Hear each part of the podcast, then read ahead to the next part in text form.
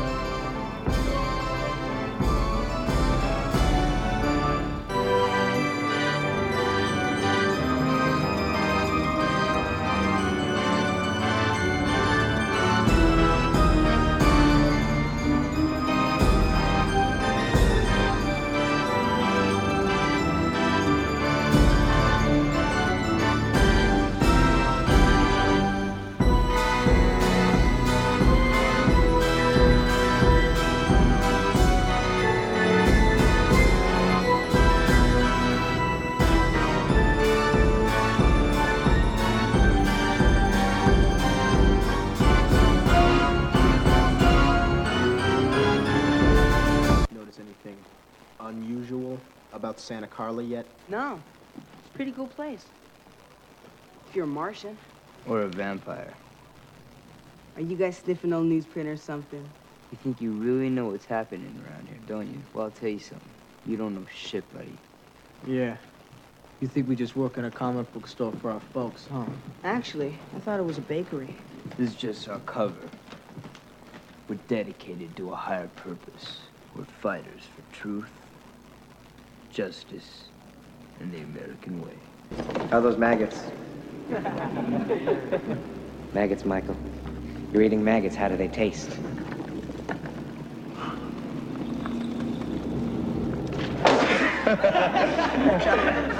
Leave him alone.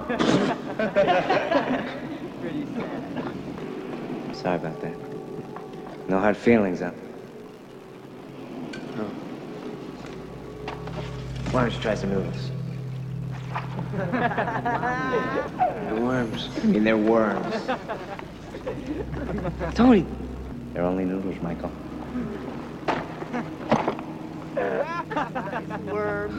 You're creature of the night, Michael. Just like out of a comic book. You're a vampire, Michael. My own brother, a goddamn shit-sucking vampire. Oh, you wait till Mom finds out, buddy. One thing about living in Santa Carla I never could stomach. All the damn vampires.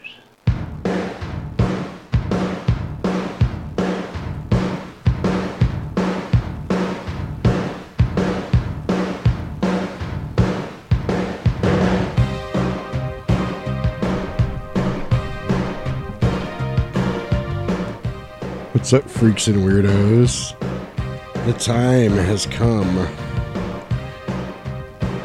Welcome to the 700 Tapes podcast. I'm your host, Jasperino. Joined as always by the man, the myth, the legacy. He ain't lost, he knows his way home. Mr. Roman Alvarado. Woo! How you doing, brother? I can't fucking complain. To yourself? If I were any better, I wouldn't be able to stand it. Damn. We're finally doing it. We're finally doing the Lost Boys. It, it seems like it's been a long time coming. It has been a long damn time coming. I know, like, when we first started doing this podcast, that's like one of the first ones I would have thought of doing, but I was saving it, and I kept saving it. I'm like, saving this one back for a special occasion because this is my favorite movie of all time. And then we did your birthday movie earlier in the year, Mm-hmm. and it was John Carpenter's Vampires, one of my other favorites. Right. And I thought, since you picked a vampire movie for your birthday movie, I would pick a vampire movie for my birthday movie. And what other vampire movie would I pick? But The Lost Boys. Woo! Good shit, man. Hell yeah. Me and this movie go way back. it's a very special relationship, very special ties with this movie. Lots of good memories. I could probably quote this movie start to finish Yeah. without For sure. even- Yeah, without even looking. Note taking on this was easy because I didn't even pay attention. I was, I was three scenes ahead on my notes before it even got there. You know, I knew, I knew it was coming. But um, this is, like we said, the 700 Tapes podcast. We're an all VHS review all the time podcast. All the movies we review are watched on the VCR right in front of me under my computer monitor.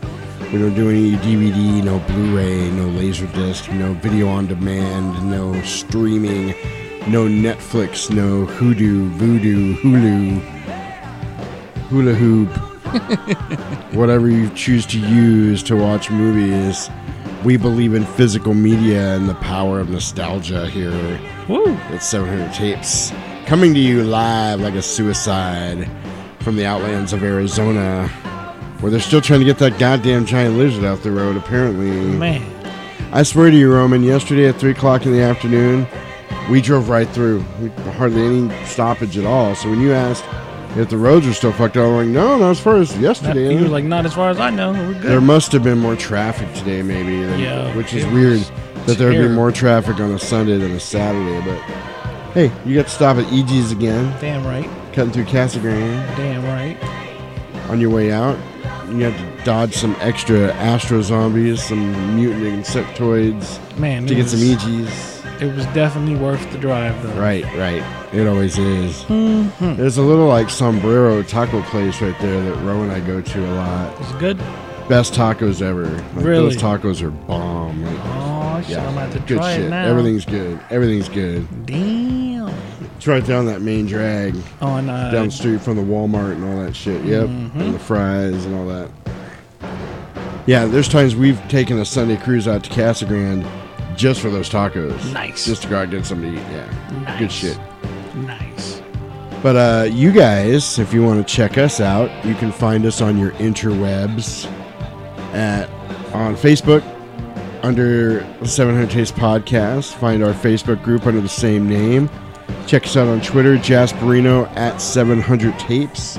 Uh, look us up on Instagram, the gram, if you will, the IG tip uh, at 700 Tapes. That's where you will find more stuff from us. Check the link in our bio for everywhere where you can listen to us, anywhere you listen to your favorite podcast, in other words. Uh, most importantly, though, the uh, link to our Etsy page is on there, and you can check out our Etsy page. Uh, there's a bunch of stuff on there that was made lovingly by my own little hands. Lots of new stuff. I just put some new coasters up. I took a shit ton of pictures today of some new coasters I'm going to be putting up maybe later tonight, maybe tomorrow. Uh, lots of new keychains. I got a big pile of keychains in front of me Nice. um, that you guys can check out. I did a Ninja Turtles one that came out dope. And uh, yeah, so check us out. Uh, keep us funded. Keep us in uh, VHS tapes. I have decided that uh, my birthday is this week, and I will be purchasing the expensive tape that I've been wanting to do for our Halloween episode. That's my birthday present to myself, Nice. which will turn around to be a gift for you guys nice. out there in the outlands of Arizona. The gift that keeps on giving. wherever you're listening from, yes. The gift that keeps on keeping on. Chlamydia? The clap? No, it keeps Uh, on giving, yep. Oh, shit. Syphilis. Oh, God. I can't see. It hurts when I pee. Little creepy crawlies. no, I think they said all of that is herpes. Really? It's the gift that keeps on giving. Herpes, yeah. keep passing around. Bring it around town. Woof. Oof. Oof. oh, man. Uh, what have you been up to? You're going out of town. Here. I'm actually going out of town on Globe Tuesday. Trotter. Woo! Do, do, do, do, do, do, do, do. Super excited about that. Um, so me and uh, There's I think 20 of us are going to Damn. the Dominican Republic for a uh, line dancing event. Wow. So we're gonna be out there for six days. Line dancing. It's that gonna be funky dancing. badass. This is my second time going out of the country, so Right. I'm. You Where'd know, you go before? I went to Aruba. Actually, Aruba. actually to line dance. That's where they used to always send people on Wheel of Fortune. Oh yeah, You could win a trip to Aruba. Aruba, Bahama. Ooh, mm-hmm. no, Come on, pretty mama. Jamaica. Ooh, I wanna take you to Bermuda, Bahama. I, look, I put Aruba in there, but you know I knew it was Bermuda. Sorry. Nobody really cares anyway. No, fuck Bermuda. Yeah, they got that triangle. that goddamn square. sucking square. down all the fucking ships and airplanes and shit. Millie Woo. Earhart. Damn. Jesus Christ. There's a Bermuda Triangle.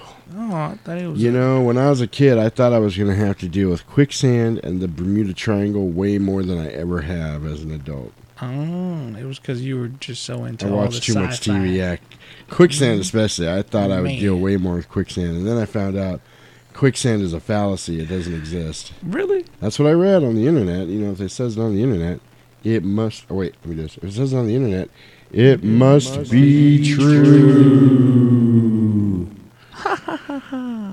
Wipe out. so I, uh, to make more room on the desk, Mhm. I lifted up the VCR and moved the soundboard underneath it. Mhm. And I almost forgot where that knob was to make the echo because Mm-hmm. it's hard to get to now. I'm gonna start knocked over Harley my Quinn Arkham Asylum Harley Quinn dressed like a nurse. Yeah, and Spider Pig. it's Spider Pig. Spider Pig does whatever a Spider, Pig, does. Can't swing from where? No, he can't. He's big. So I started watching uh, Titans Okay. on uh, HBO Max. Mhm. Have you watched that at all? No. I'm kind of digging it.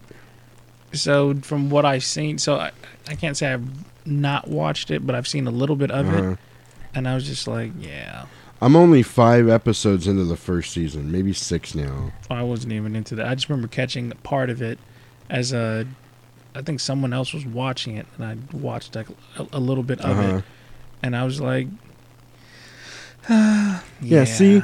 And you guys are to think from the last episode, Mhm. From my 45 minute rant about He Man and fuck Kevin Smith, that I'm just an intolerant bastard. But I'm way more tolerant of some of this shit than you guys would think. Because I'm actually, I have more of an open mind than I let on, I guess. Because I'm actually enjoying Titans. Mhm.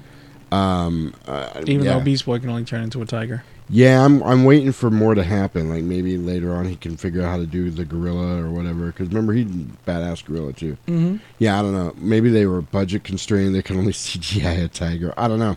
I don't know. But um, I like that Geoff Johns is the writer Mhm. because Geoff Johns is the writer of Teen Titans Oh, in nice. the comics. I was like, when I saw that, I was like, oh yeah, this is the only better thing you could have done was Grant Morrison, who wrote uh, all the Justice League stuff in the comics, all the good Justice League storylines. So the fact that they actually had a comic book guy on board kind of made me feel a little bit better. Like, But right, um, cool. like I said, I go into these things now without any high expectations, but I'm actually enjoying it so far. Hmm. I know it's not canon; it's not following the comic book storyline. But how could you? Like, Right. really, how could you? You can't.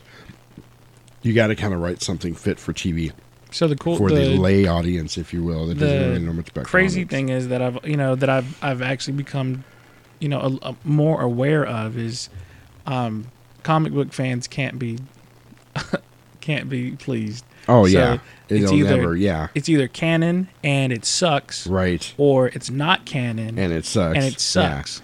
that's why you got to take it with a grain of salt and an open mind and be like, eh, you know what I mean?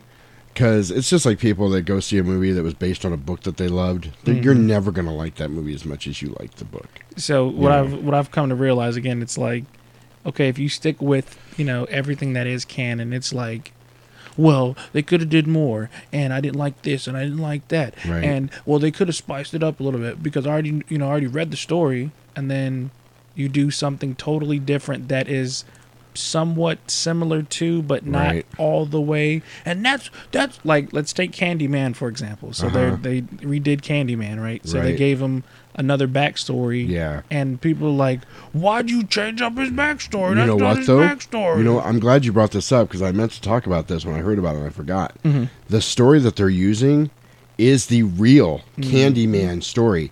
Okay, so on a previous life, Mm-hmm. on a previous podcast, um, our first um, Black History Month episode Mm-hmm.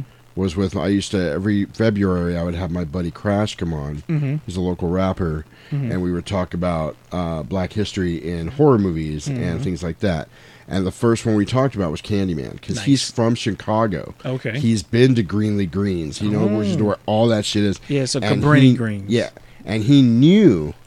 He knew the legend of Candyman and broke it down for us on the first episode that we did with him. Like, Nice. it was about the guy giving out the candy, and so when I saw the preview, I'm like, dude, I gotta get a hold of Crash, and I haven't done it yet, but I was like, I gotta get a hold of him and uh, talk to him about this because this is exactly the shit he was telling us five, six years ago on the on the other podcast about the, the original Candyman. So Nice. when I saw that, and the fact that Tony Todd is coming back, Mm, is he? yes, yes, Mm. that made me. I was like, In what capacity? I think he's the Candyman.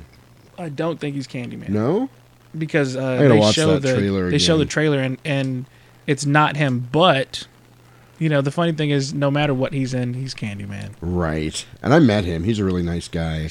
What a cool guy. Anytime you see him in like fi- you know Final Destination, Oh yeah, or anything. Candyman. Yeah, Candyman. the Candyman. Okay, kid. you need to you need to slow down on how much you're saying it. You're gonna fuck us oh, up. Oh, that was two. That was. and I said it once. I don't know if Oh, they were us shit. together. Yeah, right, right, right, right, right, right, right. I was like Tupac. We're gonna say Tupac. Andy- Say my say name five times. I'm Andy Man. Candyman. Oh my gosh, that Hey, was whoa, four. whoa, whoa, whoa, whoa, whoa. I said Andy Okay, Man. yeah. You said Oh, see, we you need said to slow C. down. and Slow you know down. Mandy. Mandy. Yeah. That was Nicolas Cage, Mandy. Anyway, yeah. Okay, so to quell everybody Mm-hmm. that after the last episode thinks I'm a total racist and misogynist, Oh, Starfire Is on black. Mm-hmm. yeah, she's a black woman, a hot ass black woman on top of that, and I love it. I think her character's awesome. Mm-hmm. That's a character that I mean, come on, Starfire was what uh, ambiguous alien. what was she? What she- I know, but the color she was what mauve or whatever on the in the cartoon. like she was- orange. yeah, like orangish, ma- ma- magenta. right. Like yeah, you can make her anything you want. Like So it's like, all right, cool. Yeah, and I, yeah, I'm like I said, I'm only five or six episodes into the first season, so I don't. I'm not staking anything on it, but I'm enjoying it so far. And the fact that they've already kind of crossed Doom Patrol into it makes me want to watch that show now too. I might actually. Mm-hmm. And they said, if I'm not mistaken, they said that's way better because Brendan Fraser. You know, they said he he's the robot. Uh, I can't think of the guy's name, Oh yeah, but he voices his his. I didn't robot. realize that. Mhm. Something fucked up happened to him recently. Yeah, he got fat. No, like people were saying, I don't know. I know he got raped too. Did you know that? Whoa. This was a couple of years ago though. Like he got like victimized Sodomized? or something. Yeah, something like that. Me too. I heard something like that. Yeah, hashtag Yeah, golly. So it just wasn't Terry Crews, huh? right. I, and that I, I wasn't laughing because it was funny. I was laughing because it's tongue in cheek or tongue in ass. I mean, uh, Oh, jeez. sorry. Uh, uh, no, when it comes ATM, to not just for cash Oh. anymore. Not just for cash anymore. Whoa! and if you don't know that, now you know. And if you don't know, now you know. Yo, that is. Uh. I Look, went straight Will Smith the on that funny one. thing is, I've I've heard like two or three Will Smith songs recently, Uh-huh. and there's definitely that ha ha, Big Willie style. Be sure to listen to your parents. Aha. I ain't We're in the going straight to the wild, Oh, wild oh west. my god. Wicked, wicked, wow. I ain't in the new Suicide Squad movie. Haha. Yo, so I'm I, actually sorry he's not in the new Suicide Squad movie. I haven't seen it yet. um, I've heard good reviews about it. Really? Mm-hmm. Yeah, I gotta. I'm gonna. I meant to check it out this weekend before the podcast, so I could talk about it, Mm-hmm. and I didn't. But I will, at some point. Check it out. I believe you. It's crazy that you know when I come in, I believe you. uh, they were watching Suicide Squad Oh, downstairs. today. Mhm. Yeah, yeah. The the original. Suicide Squad. the original. Squad. I was like, oh, I like that movie a lot. I really Yeah. do. I I didn't have a problem with uh, Birds of Prey. I thought that was pretty good I too. didn't see it. And uh, everybody was talking about, oh, it's woke, blah blah blah. It's okay. There's there, you gotta diff, you gotta compartmentalize this shit. Mm-hmm. There's a difference between having a movie. uh, I don't want to beat this to death because you talked about it last time, but Mhm. there's a difference between having a movie with a bunch of women in it Mhm. And going off the rails, woke agenda, fucking feminism bullshit. Mhm. There's a difference. There yeah, is a yeah, difference. definitely for sure. I thought Birds of Prey was well done. Again, in Birds of Prey, Black Canary, Mhm. black woman, Mhm. no problem with that. Mhm. Whatever, I don't care. You know what I mean? Um, I thought it was good. Mm-hmm. Uh, I loved. Uh, was it Rosie Lopez? Rosie Perez. Rosie Perez. Lopez. Rosie Perez. I got my Mhm. Jennifer Lopez and Rosie Perez is mixed up. I loved Rosie Perez. in Puerto. Rican, so I understand Yeah. why. anyway, um, I yeah, I thought it was a fun movie. I had a lot of fun watching it. Spirit and I watched it together. We laughed. We thought it was cool. She got her egg sandwich at the end. Nice. You know, um, no problem with that at all. Mhm. Now, Rosie Perez had busted in and been like, "I'm Batman," be like, "What the fuck is going on here?" You just see the difference. You see what's like, Right. you know, I don't know. It, it, it really, maybe I'm wishy washy. I don't know. Just, uh, and then again, it is what it is. You just got to take it for what it is and stop being so fucking So eh, about everything. uh, I, I caught a glimpse of uh, I think Deadpool two. Which I have not seen. Got you. It's so stupid. I own it and I haven't seen it. Like, so the I got it for Christmas one year. the big thing, you know, watched the big like controversy with that was Domino. it. Instead of her being white with the black star, she's black with the white star. Oh, that's funny. And I was like, I think that's kind of badass. Yeah, That's I really don't care. Like, no, I'm like as as long as you know they fit the character, cool. Right. And that and it's a fictitious person that you can that you have you know I, and you know what's funny? Nobody bitched about Nick Fury. no No. Nobody bitched. You know why? because he's badass. Samuel motherfucking Jackson. Not only that, but let's, let's take um uh Jonathan Stewart. Is that his name? Is he? oh yeah, the Black Green Lantern. Come yeah, on, yeah. come on, John Stewart. come on. Bad, bad. He's a badass. Yeah. Bad ass. Right. Like Fuck you, Kyle Rayner, worst Green Lantern ever, Uh, and Guy Gardner, who I love and hate equally. But yeah, John Stewart's badass. badass. But because there's so many different Green Lanterns and Right. there's there's I, I think you have the ability to you know twist stuff around a little bit to make it fit. And and uh that's going to sound a little contradicting because uh, like going back to canon or not canon, Uh-huh. that's where people are like, "Oh, you know, I don't know if I can do that or or not do it." You know, it's it's uh I, I I'm legitimately trying not to rant Oh, about no. it. Rant away. Rant I- away. You owe me. I owe you a rant session. No, no, it, it's it's not that big of a th- you know a deal. Um, Yeah. It's it's it's just one of those Or- things. As long as it's entertaining. Even Miles Morales. Mhm. I love that character. hmm Absolutely love that character. My dogs are killing each other downstairs. It's Oh, I was like, what the hell was that? We're not even doing a werewolf movie this time. anyway, but it's it's a good storyline. It's an alternate universe. Not only that, but he's not taking the place of Peter Parker. exactly. That is the biggest thing. and they didn't fucking uh, kill Peter Parker so Spider Gwen could be the new Spider Man. Mhm. You know what I mean? They let everybody exist together, yes, separate. Into the Spider Verse was a great Oh, movie. I fucking loved it with all the different Spider Man Yo, characters. and I, I meant to take a picture, but um, because you gave me Miles Morales for my birthday. Hell yeah. Or was my birthday or was it Christmas? Christmas, with the air ones. Yes. So he's uh, he's he's sitting in front of my TV downstairs. nice. You know, web slinging away. It's, yeah. it's badass. Yeah. And anytime somebody comes in, I'm like, "Hey, you see my Spider Man?" I'm like, "Jasper gave me that." Oh, that's cool. Nah, That's cool. because I, I not only do I appreciate the gift, but I can also relate to Miles Morales. I'm black Right. and Mexican. Yeah, he's black and Latino. yeah. You know, so it, it's dope. I'm a shoe freak. He's a shoe freak. Right. It all works out. I'm you, good you with got a it. secret you wanna you wanna share this? I might I might have to get the tattoo somewhere. Oh, dude, that would be dope. Mm. The amount of that. I love that spider suit too. Yeah, yeah, yeah, it's yeah. so freaking I- cool. and I think it's it's um unique to him. and that's what I mean. see what they did? They made A whole their different own thing. character. Mhm. That's what I was talking about last week. They Mhm. made their own thing, Mhm. and this wasn't. Uh, uh, I'm not even going to go into it. It's not a stereotypical Exa- trope. It's not anything of that. It is it is a fresh take on Spider-Man in a new generation in a new time. Instead of shitting on Peter Parker, right. You know, or Peter Porker, you know, Peter or Porker.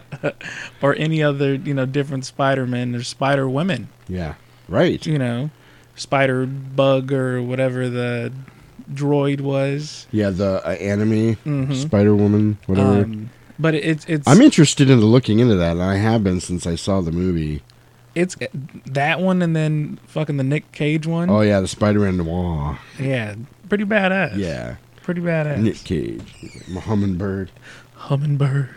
my hummingbird. No, Yeah. but all in all, It all um, depends on how you do it. Yeah, I'm like it. It is is one of those things that um, it has to be done tastefully, and I I think, you know, when you add a new character into canon, you know, canon lore, I guess, or I don't know how you would what you call that, but when you're adding a person in, it's dope. Um, I, I even asked Jeff about He Man, and he was like, "That shit was garbage." Right. He's like, "That fucking wasn't He Man." Oh my god. He was like, "That that that was not He Man."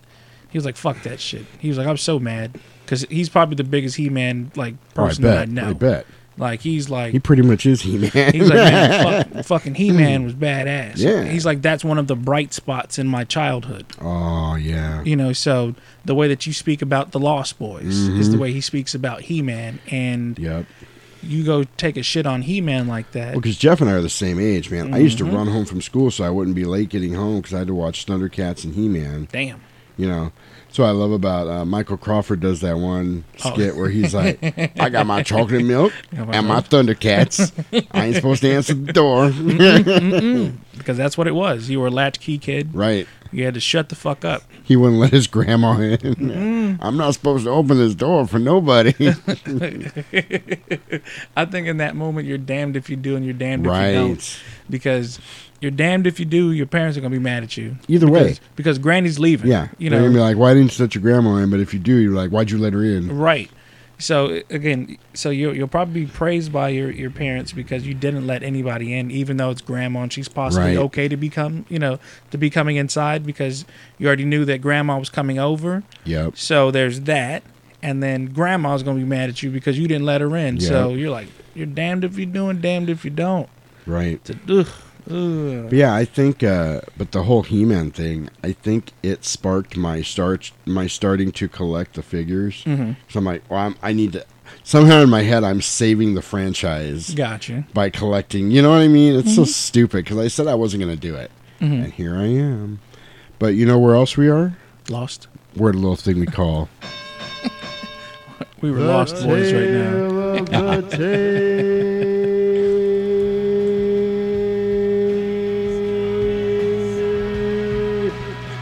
where I will be reading the back of the VHS tape we are covering tonight, which is The Lost Boys, a hip comic twist on classic vampire stories, says Caryn James of the New York Times. Sam and Michael are all American teens with all American interests. Sam likes comic books. Older brother Michael likes girls. But after they move to their with their mother to peaceful Santa Carla, California, their relationship mysteriously begins to change. Sam still likes comic books. Michael now likes ghouls. Just as just wait till mom finds out. Get it, ghouls. Want a movie with horror, humor, rock and roll? Then sink your teeth into the stylish With It horror comedy, The Lost Boys. Filmmaker Richard Donner, whose Lethal Weapon brought a manic twist to buddy cop pictures, teams with director Joel Schumacher, St. Elmo's Fire, and producer Harvey Bernhard, The Omen, to give the right now razor tooth intensity to vampire tradition in this must see shocker packed with heart pounding terror, rib tickling laughs, and body gyrating rock from INXS and Jimmy Barnes, Lou Gramm, Echo and the Bunnymen, and others.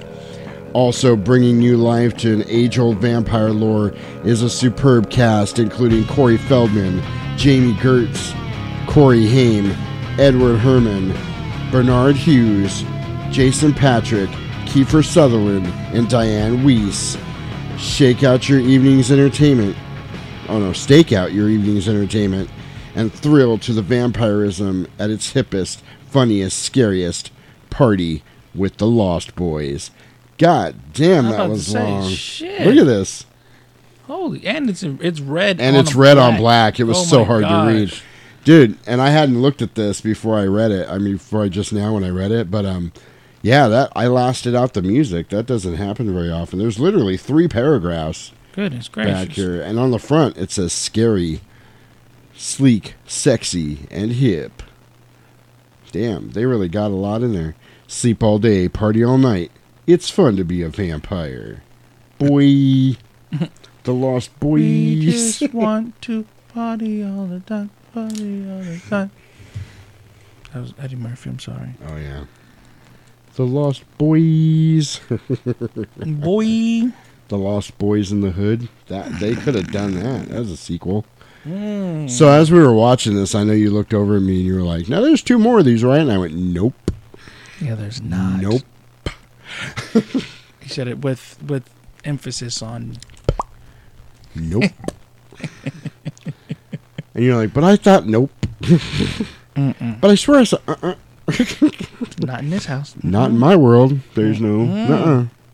You know what I would have appreciated maybe? Okay, so then you were like, what did you say? Oh, but you just watched eight Howling movies. And I said, yeah. And they were all kind of sequential within a couple of years of each other, except the last one. The second one didn't come along 20 years after the first one. Yeah, it was 2008. So mark mark your uh, timestamp here. I'm about to rant again. If you're gonna make a fucking sequel, do it a year or two after the original movie. If you're doing it 20 years after a hit movie, you're just trying to make some money off the fucking franchise. The same way Kevin Smith hoarded out He-Man. Thank you. oh no, You're done now. I don't know, Yes. cause you got Friday and then you got next Friday. That didn't come out 20 years mm. later. It was it's like ten, Was it 10 years later? give or take. Was it really? I'm almost certain. We might have to look this up. Look, look, look it up. Hang I'm gonna look it up. All right, so I am googling now. hmm Oh, that's not Google. There we go. So okay, Rebecca 95. Rebecca Black. Friday, Friday. Gotta get down on Friday. So Friday came out in 1995, All right, and then, and then next Friday came out in two- 2000. what? so five years later. Oh, five years. That's and not bad. Go five to go to? Friday after next. I think that's what I was thinking about. Hang on. So next Friday, Friday after 2002. So seven years. It's not And too bad. that's that's not 20 years. Katt So Williams, now, now, Money Mike. now this Have you last lost your one, mind? I'm a pimp. Now, if you know if they ever do the last Friday of the month or whatever, that's gonna be twenty Dude. years. I wouldn't mind. Okay, we talked about this at work too. We were talking about this one day because we we reference Friday after next All the time. all the time, and we Let were. me check my palm, honey.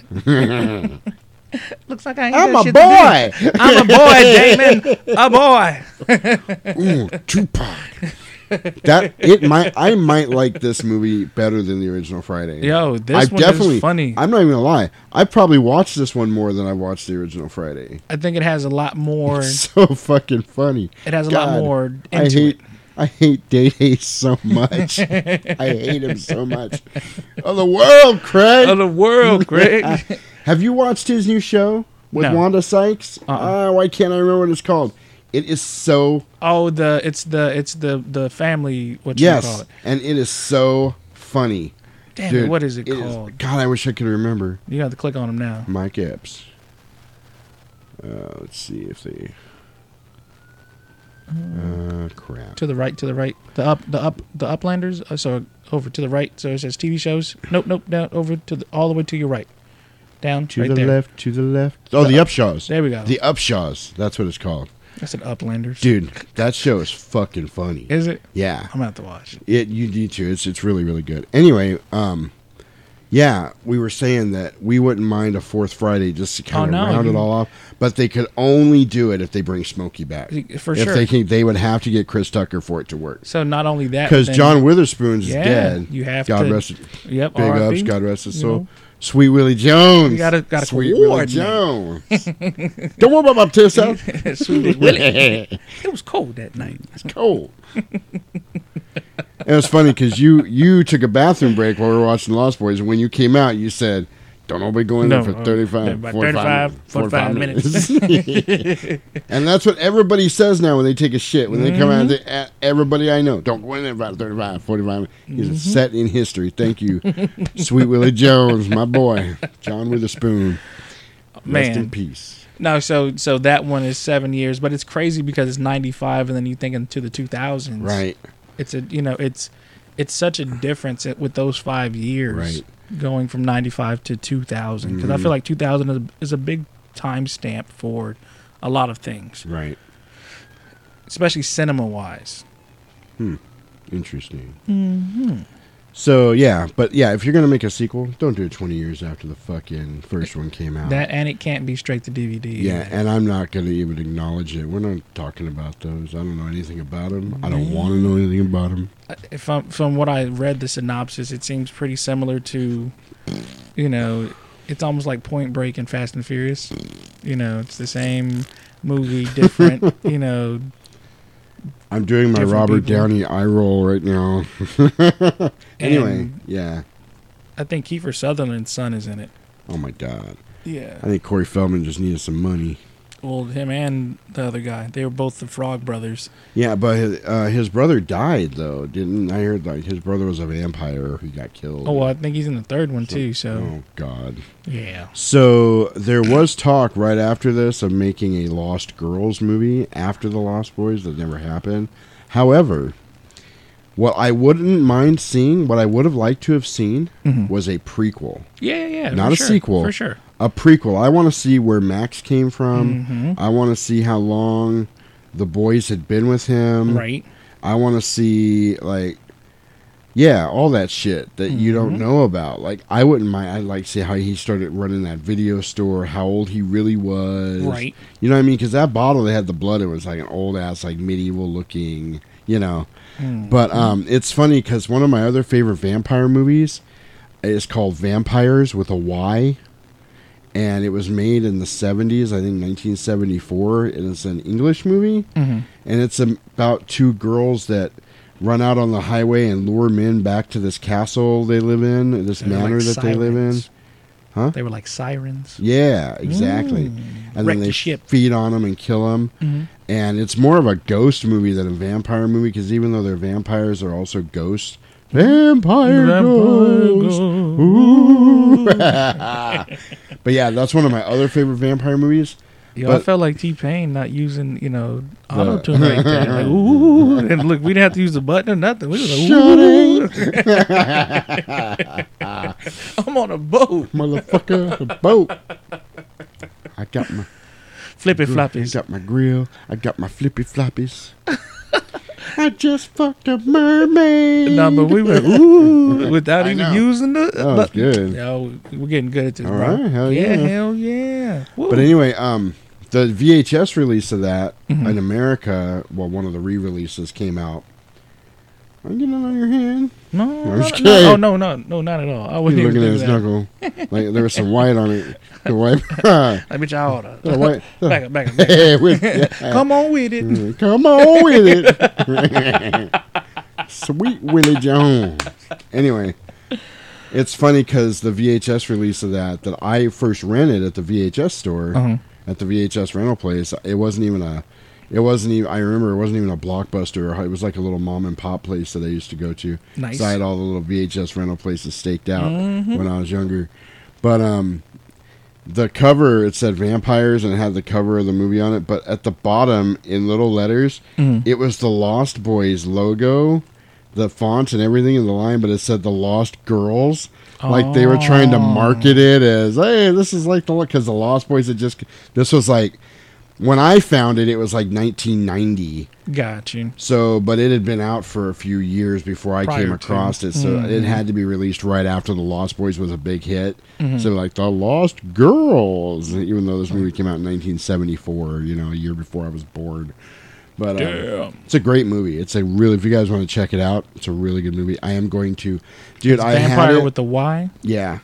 and they recently did a remake of it. So see, I'm not totally full of shit. They remade this movie in 2018, I think. Badass. Nice. They really did the movie justice. I enjoyed the remake as much as I enjoyed the original. Damn. So yeah, I really like. In fact, I don't remember if I just rented it or if I bought it on Vudu. I don't remember if I own it, but it was amazing. I really, really liked it. I really, really enjoyed it. So I'm not totally against remakes. Mhm. There's just some things that are sacred. Like uh, uh, Freddy Krueger. You said you The liked Lost Boys. Uh, you liked Pet Sematary, right? You like I did. I did like the remake. Yeah, I didn't mind it. In fact, I've got the Blu-ray with the original and the remake on it. What Uh, about- it's a double disc? What about Evil Dead? Did you like that remake? I did. I own that too. I really, and if you get the director's cut, it's even better. I really, really enjoyed it. Forced Yeah. rape scene. Yes, There is? it's a little. Yeah, they, oh yeah, it's, it's in there. It's in there. Not as good as the first one, like, oh, but it's in there. The infamous. Well, you threw me off because you have to put infamous. The infamous Forest rape scene. Gotcha. I have two infamouses Mhm. for movies for horror. Chainsaw old one. Mhm. Evil Dead, infamous Forest rape scene. Mhm. Texas Chainsaw Massacre 2, infamous chainsaw masturbation scene. There we go. and we will cover that eventually on this podcast. Uh, we already did Evil Dead. Mhm. You loved it. Yeah, it was great. You couldn't live without it. Couldn't. Gave it a two. Woo. Did you give it a two or a four? One I of the- think you gave it a two. One of the two or the four. I know it hurt my heart, whatever it was. you know, two plus two equals four. So two shit. plus two. Not if you're doing that new math. And if you say it doesn't, and if you if you say anything against it, you're you're a bigot. Oh dang! So, let's go ahead and check out the trailer for The Lost Boys. We will now have a short intermission. This is a perfect time to visit with your phone inside the lobby area and announce to all of your many internet friends about how wonderful Tuscany Theater is. Also in the lobby area, there will be delicious snacks available for purchase. And as always, the restrooms and drinking fountains are absolutely free.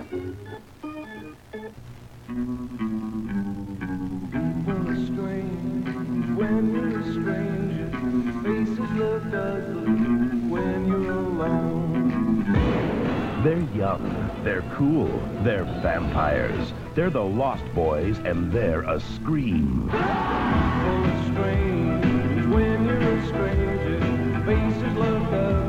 Bring home the movie that made it hip to be a vampire. Now on video cassette, The Lost Boys.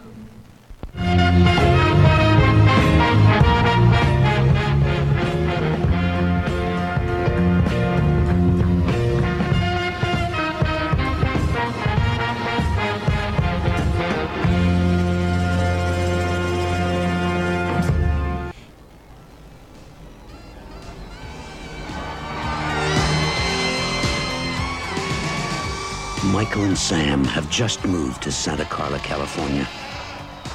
They're about to discover its secret. Notice anything unusual about Santa Carla yet? No, it's a pretty cool place. If you're a Martian.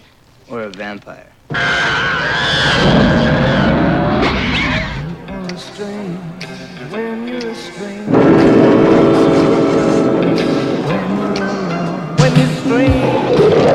So where are you? The flying nun?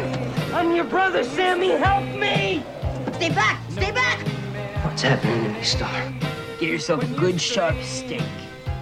Drive it right through his heart. You're a vampire, Michael. My own brother, a damn blood-sucking vampire. Oh, you wait till Mom finds out, buddy. When a vampire buys it, it's never a pretty sight. Michael, they're coming! I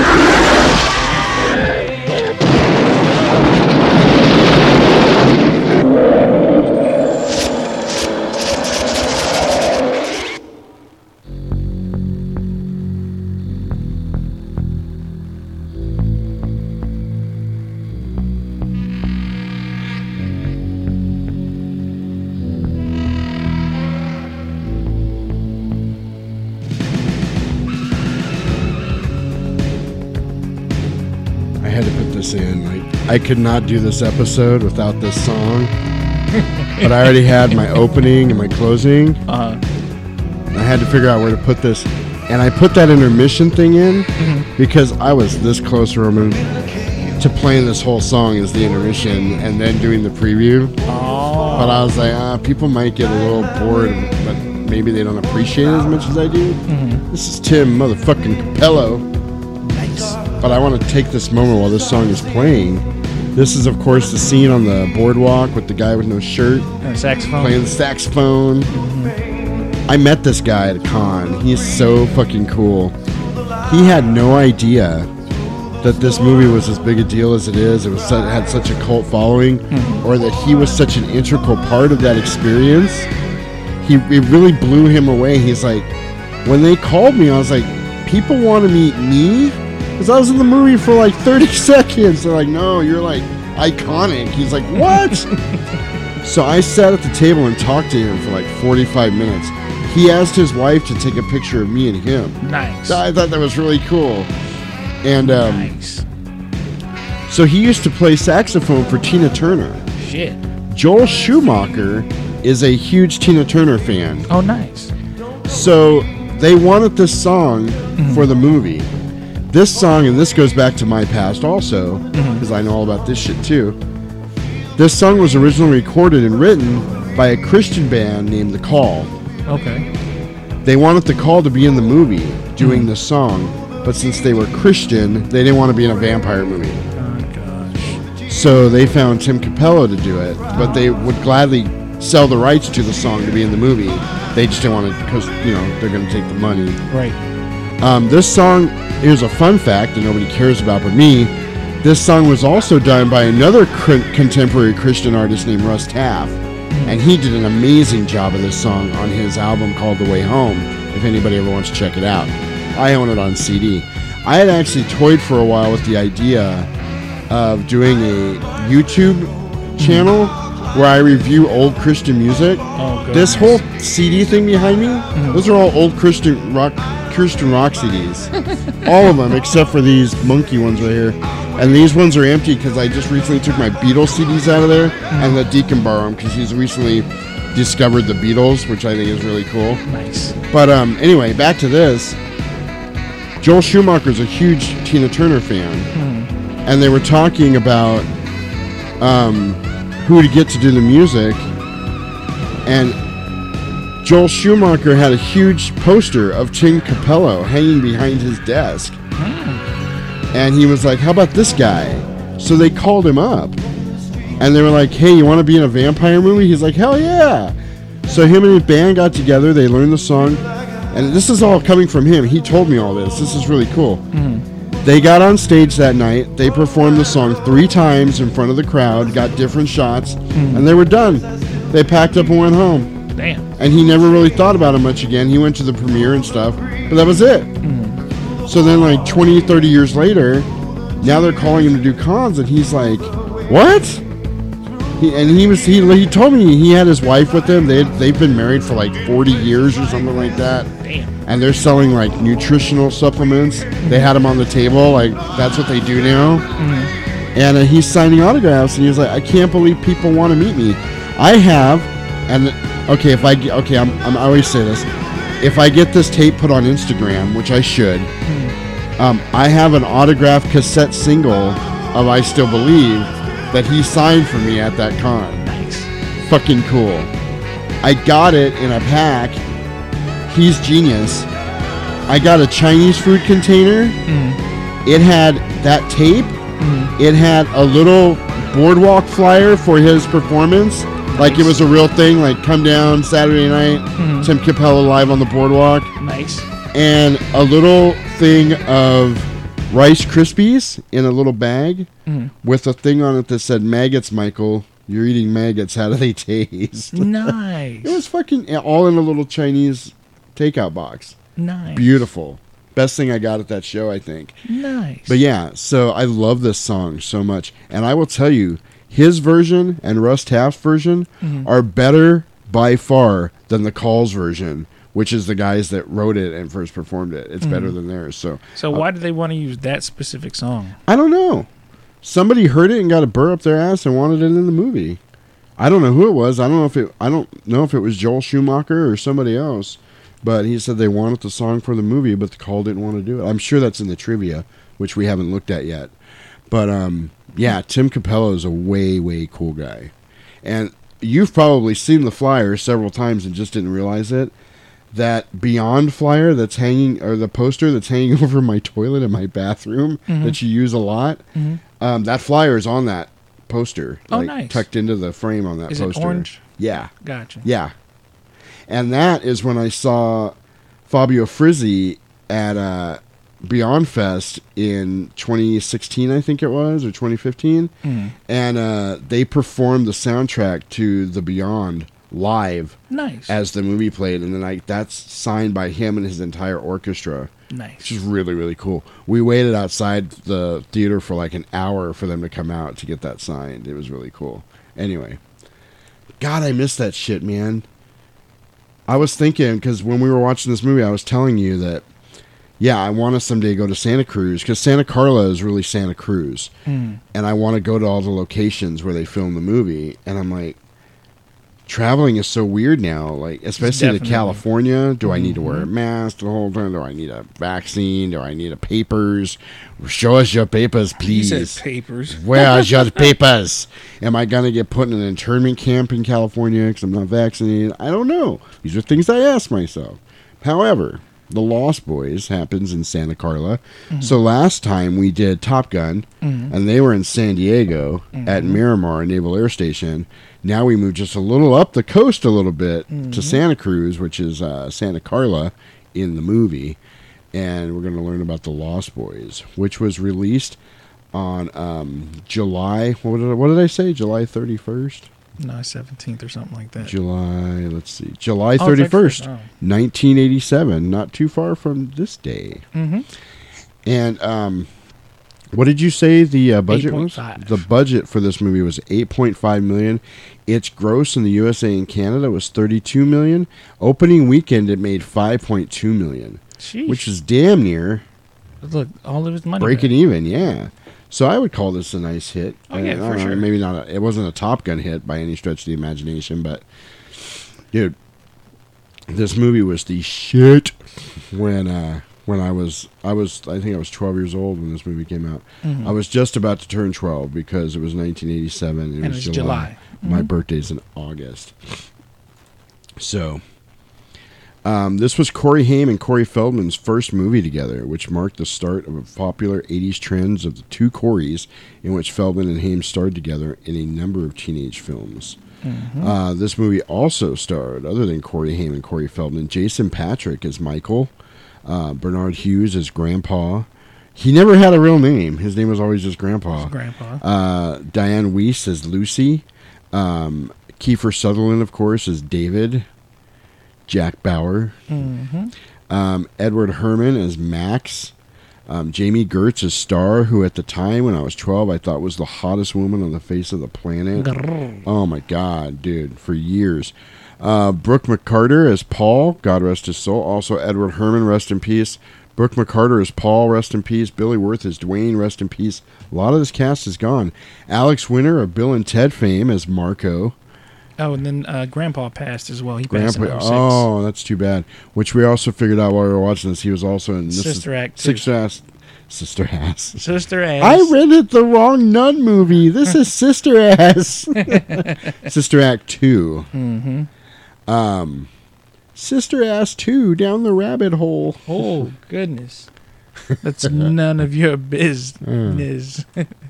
Oh no, that was uh that was uh, Salt and Pepper. Mm. If I want to take a guy home with me tonight, it's none of your business. I used to work with this dude at Boston Market, uh, named Rivera. Rivera. We were really good friends. He was some kind of Cajun, like from New Orleans. Like he had a little bit of an accent. But anyway, uh, that song was on the radio, and I was singing along with it. And I was like, "If I want to take a guy home with me tonight," he goes, "Then you've got a problem." Oh, it was funny. He got me. Burn. Sick burn. Burn. Uh, Jamison Newlander is Alan Frog. He doesn't get very much credit. And Chance Michael Corbett as Laddie. Dude, look, Little even the, kid. the punk dudes that get killed have names. Greg and Shelly, the ones in the car. Mhm. But there's no credit. I was looking for the girl, the hot girl behind the counter, Counter. at the uh, video store that you only see like twice. Mhm. But she's not credited on here, so I guess we'll move on. Crap. But if you're out there, drop into my DMs on Twitter. Mm. For Roman, for Roman. Know. Mm. This movie was filmed in only three weeks. Wow. Crazy. It's only it's what a minute. It's a, it's an hour and what thirty seven minutes or something like that. Yeah, and it doesn't even seem like it to me anymore. No. I've I swear to you, I've seen this movie at at the very least two hundred times. Jeez. I was telling you, I there was a time for there was a big span of time that I watched this movie like twice a week, three times a week sometimes. Like there, yeah, I would just throw this movie in just because I wanted to watch it. It yeah, it goes so fluidly through my head now. Mhm. We were watching, I was like, damn, this does not seem like an hour and a half at all. It seems like maybe forty five minutes. Uh, the the new location of the Atlantis Fantasy World comic book store, which was featured in the film, is owned by Joe Ferrara II, who still carries the original number one issue of Vampires Everywhere that Sam reads in the film. The comic was created only for the film, and its opening page was signed by all the cast members from the movie. The owner, Joe Ferrara II, allows any shopper to hold it and take a photo with it free of charge. I saw this That's on. YouTube. You can also buy copies of Vampires Everywhere and Destroy All Vampires at that comic shop. Nice. That he had printed specifically for people to buy. And um, this comic book store is not on the boardwalk in Santa Cruz. Mhm. It's um, somewhere else in Santa Cruz, but they used it like trying, you know, different locations. Mhm. Um, but this is one of the places I will visit when I go. Gotcha. If I go, I want to go. Anyway, um, in the documentary Blood Sucking Cinema, Corey Haim said that all the blood had glitter in it to give it a shimmering effect and was slimier than f- other fake blood. Wow. Every year at the landmark Santa Cruz Beach Boardwalk in Santa Cruz, California, this film is screened as part of the park's free summer movie series. Beachgoers may bring outdoor furniture and supplies to watch after sunset. Many features of the town shown can still be recognized, most notably the rides and games of the boardwalk itself. Nice. So, where's it at? I have a sticker on my desk. Not just that one. There's one that says Santa Carla on it. Um, I don't know where it's at. It's probably covered by something. But I'm pretty sure it's over there. Anyway, it says Santa Carla and it's got a bunch of pictures from the movie in it inside the letters. And um, my friend actually went to this event and brought me that sticker and the Santa Carla one back. Nice. And they're on this desk because they, you know, why wouldn't they be? Right. Um, but yeah, this would be a cool thing to go to if they're still doing it. I fucking hate COVID. It's ruined so much stuff. I don't even know. But it's an outside event, so there's a good chance it's still going on. I would love to go to that. and I feel like, you know, we talked a, f- a few podcasts back that I'm at that point now where I'm I'm just realizing I can do anything I want. Mm-hmm. I can hop in my truck and drive to California and go do this if I want to. Mhm. Holy shit! Like it's so weird. It's still weird to me. Anyway, um, Santa Cruz, where Santa Carla takes place, that's very weirdly written, um, was once plagued with the reputation of being the murder, cap- murder capital of the world because of a series of very brutal murders by three different very disturbed men in the early 70s. Because of John Linley Frazier, Herbert Mullin, and Edbert, Edmund Kemper, Santa Cruz endured 28 murders over a 30 month period between 1970 and 1973. Dang. I don't think that makes it the murder capital of the world, though. Right. You guys obviously haven't been to Haiti. Whoa. Yeah. Uh, Sam, I was going to talk. I will talk about this in my notes. Sam has a poster of Rob Lowe on the outside of his closet door. On the DVD documentary, Joel Schumacher says that it was there because he had recently directed Lowe in St. Elmo's Fire. On the other wall, Mhm. he has a poster of Molly Ringwald. Mm. So that's pretty cool. Um, both the bandstand that the band is playing on, the first time Michael sees Star and the Frog Brothers comic book shop were destroyed in the 1989 Loma Prieta earthquake. Oh, that sucks. Can't Uh, stand that. Oh my God! Wow, we're on it tonight. We're, we're in sync. We're, Uh. we're in sync. Bye bye bye. Bye. Was that in sync or the Backstreet was Boys? in I, sync. I always got those two That was, confused. that was insane. Bye bye bye. Mhm. How about I want That's Backstreet that way? That's- See, I don't. Tell me why. I don't really know Ain't the words. like a, uh, yeah, I don't know the Tell words. me why. I still don't really know the words. All I know the wor- the only Backstreet I song. want Yeah, it that way. yeah, I bet. the only the only Backstreet song I know the words to is "Everybody." Yeah, No, rock, your body. And the only reason was because I loved the video That because they were monsters. dope They were monsters in the video. I was like, "Oh, this is cool." That music video was Right. dope. It was like a Halloween fucking. back. All right. It, it Yeah, reminded me. very of- well done. Oh man, that, Oh, I that can give shit was that. I'll give him that.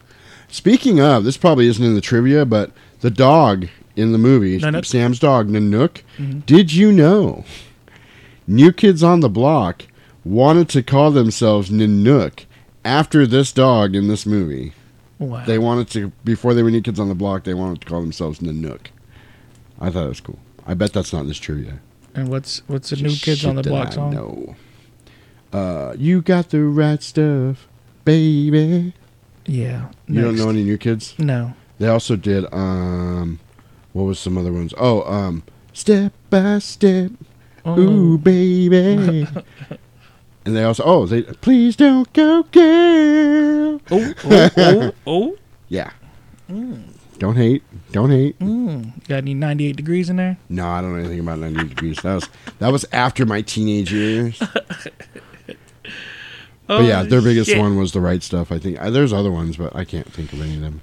Anyway, in Max's video store, you can see a single copy of The Goonies, which also starred Corey Feldman. Came out. Mhm. So this movie, they they want, really wanted it to be Goonies with vampires. Gotcha. So that's why it was a horror comedy. Yeah, the original draft of this movie, um, the Frog Brothers were Boy Scouts. Mm. They were like little little kids. Sam was like ten. The Frog Brothers were like ten. They were like re- literally little kids, Mhm. like in the original script. And then they decided to rewrite it and jazz it up and make it a little more hip and a little more sexy, which I'm glad they punk. did. Yeah, a little more punk, man. Mm-hmm. Um, this movie invented the phrase "vamp out," which had passed into common usage on the series Buffy the Vampire Slayer. Not happy with Sarah Michelle Gellar right now either, but you'll always be Buffy to me. Why not? What'd she do? She was the voice of Teela, Oh. and she's talked mad shit about anybody that didn't like the show. She's blatantly just talked mad shit Oh. about anybody that didn't like it. So fuck her. Fuck you, Kevin Smith, and fuck her too. I see you riding around town with Kevin Smith, and I'm like, fuck you. anyway, uh, Corey Haim later characterized his experience, experience on the shoot as one of the greatest personal times of my life. That's cool. Wait, wait, go up, go up real quick. Because he did really have a, uh, he really had a tragic. oh life. yeah, yeah, yeah, yeah. It sucks. This is our second Corey Haim movie in a couple weeks. That's kind of cool. In the Cave of the Lost Boys, you can see a poster of Jim Morrison, who recorded the original version of People Are Strange with the Doors. Mm-hmm. Also, when Star and Laddie are being carried into Sam's room, you can see a poster of Echo and the Bunnymen, who recorded the version used in the movie. That's badass. And it's cool because when they show they show Michael's face at one point, Mhm. and it's superimposed over Jim Morrison's poster in the background. Very much so. That was kind of. I love the filmography or the filmography, the cinematography in this movie, and the effects they did with cameras and and practical effects. Amazing. We'll Other talk all about it. Other than what's his name, standing, yelling. no, know, I'm talking. That's the shit I'm talking about. It's so funny. You can totally tell he's standing and acting like he's falling around. Uh, this film is titled after the companions of J.M. Barrie's Peter Pan, who remained forever young, the Mhm. Lost Boys. Mhm. I think I read it the wrong Peter Pan movie. So, um, I, you know, I got to bring this up because we talked, you know, the Doors and Jim Morrison. Uh-huh. Um, what's name played a good ass fucking Jim Morrison? Val Kilmer? Man. Yeah. Like I know Val Kilmer was in Top Gun Right, last week. right.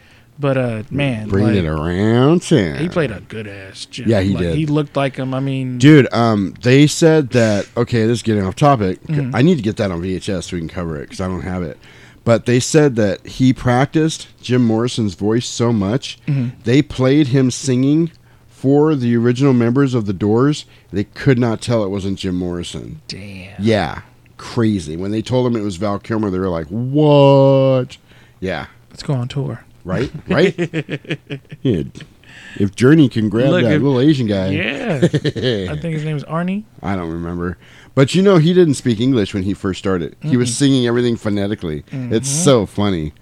And he sounded just like Perry. Yeah, he did. He really did. It's scary. Like sounded just like Steve Perry. Yeah. And and it, it's it's badass that you can find a lounge singer from fucking Right? you know Vietnam or wherever he's from. Crazy. And he's and it's like what? It's a crazy world we live in. Legacy, let me tell you. I just want to say, it's different world from what you're living in. Lisa Bonet. Oh. Jami Gertz was actually recommended by Jason Patric, especially after you read that there was going to be a lot of kissing and stuff with the lead. Anyway, Joel Schumacher was originally looking for a blonde. Ugh. They had previously starred in Solarbabies, and is probably the reason why he recommended her. Wow. Yeah, dude. I man, when I first saw this movie, I thought Jami Gertz was absolutely fucking perfect. Like the and then yeah, oh my god.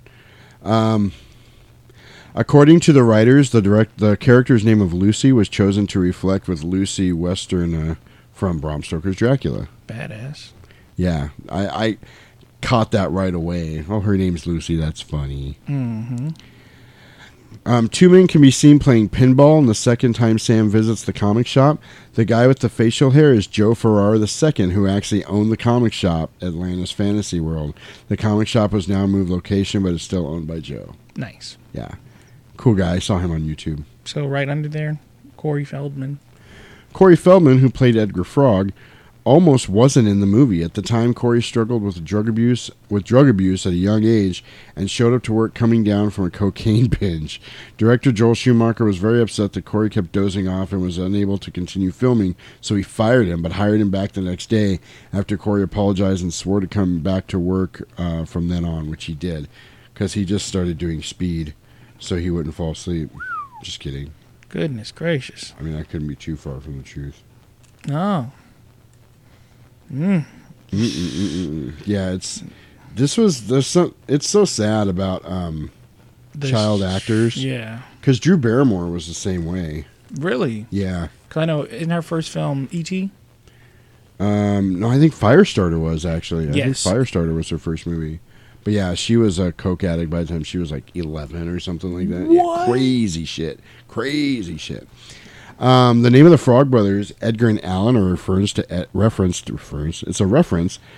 I'm like Edgar mega. I'm mega mind all of a sudden. It's a reference in ma- matrosity. the names of the Frog Brothers, Edgar and Allen, are a reference to Edgar Allan Poe, the well-known writer of horror fiction. I wonder if their last name was Poe. No, it's Frog. Oh, that's. Edgar Allan Frog. I thought they were just Frog Brothers. A little Ah. bit to the limit. My God, characters in the movie say the name Michael approximately 118 times. If you did a drinking game where you had to take a shot every time they said Michael, you would die. That's what it sounds like. Shit. Kiefer Sutherland's role as David, being one of the lead cast members, had the fewest lines among all leading and supporting cast members. At the same time, he had the most dialogue among the four Vampire Lost Boys. I was going to say, um, I guess among leading. Okay, so I guess maybe Dwayne wasn't a leading character because Dwayne barely talks. The whole thing, like Paul talked more than Dwayne did. Dwayne's the dark-haired vampire. Paul's Mhm. the blonde-haired vampire. I actually, um, what does he say before when he when he's in the when he's downstairs or whatever? You miss sucker. Yeah. That's like his only line in the whole movie. Right. But uh, I actually, um, we used to do horror trivia, and I actually uh, won our tables trivia Mhm. that night for knowing the other two vampires' names. Oh. Because nobody knew who the blonde vampire and the dark hair. I'm like, it's Dwayne and Paul.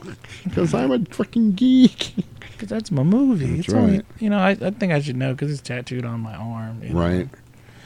think I should Uh, when asked why he did the film, Joel Schumacher simply stated, "Vampires are hot. They're the only erotic monsters. Frankenstein is not hot. I don't know why he turned into butthead all of a sudden.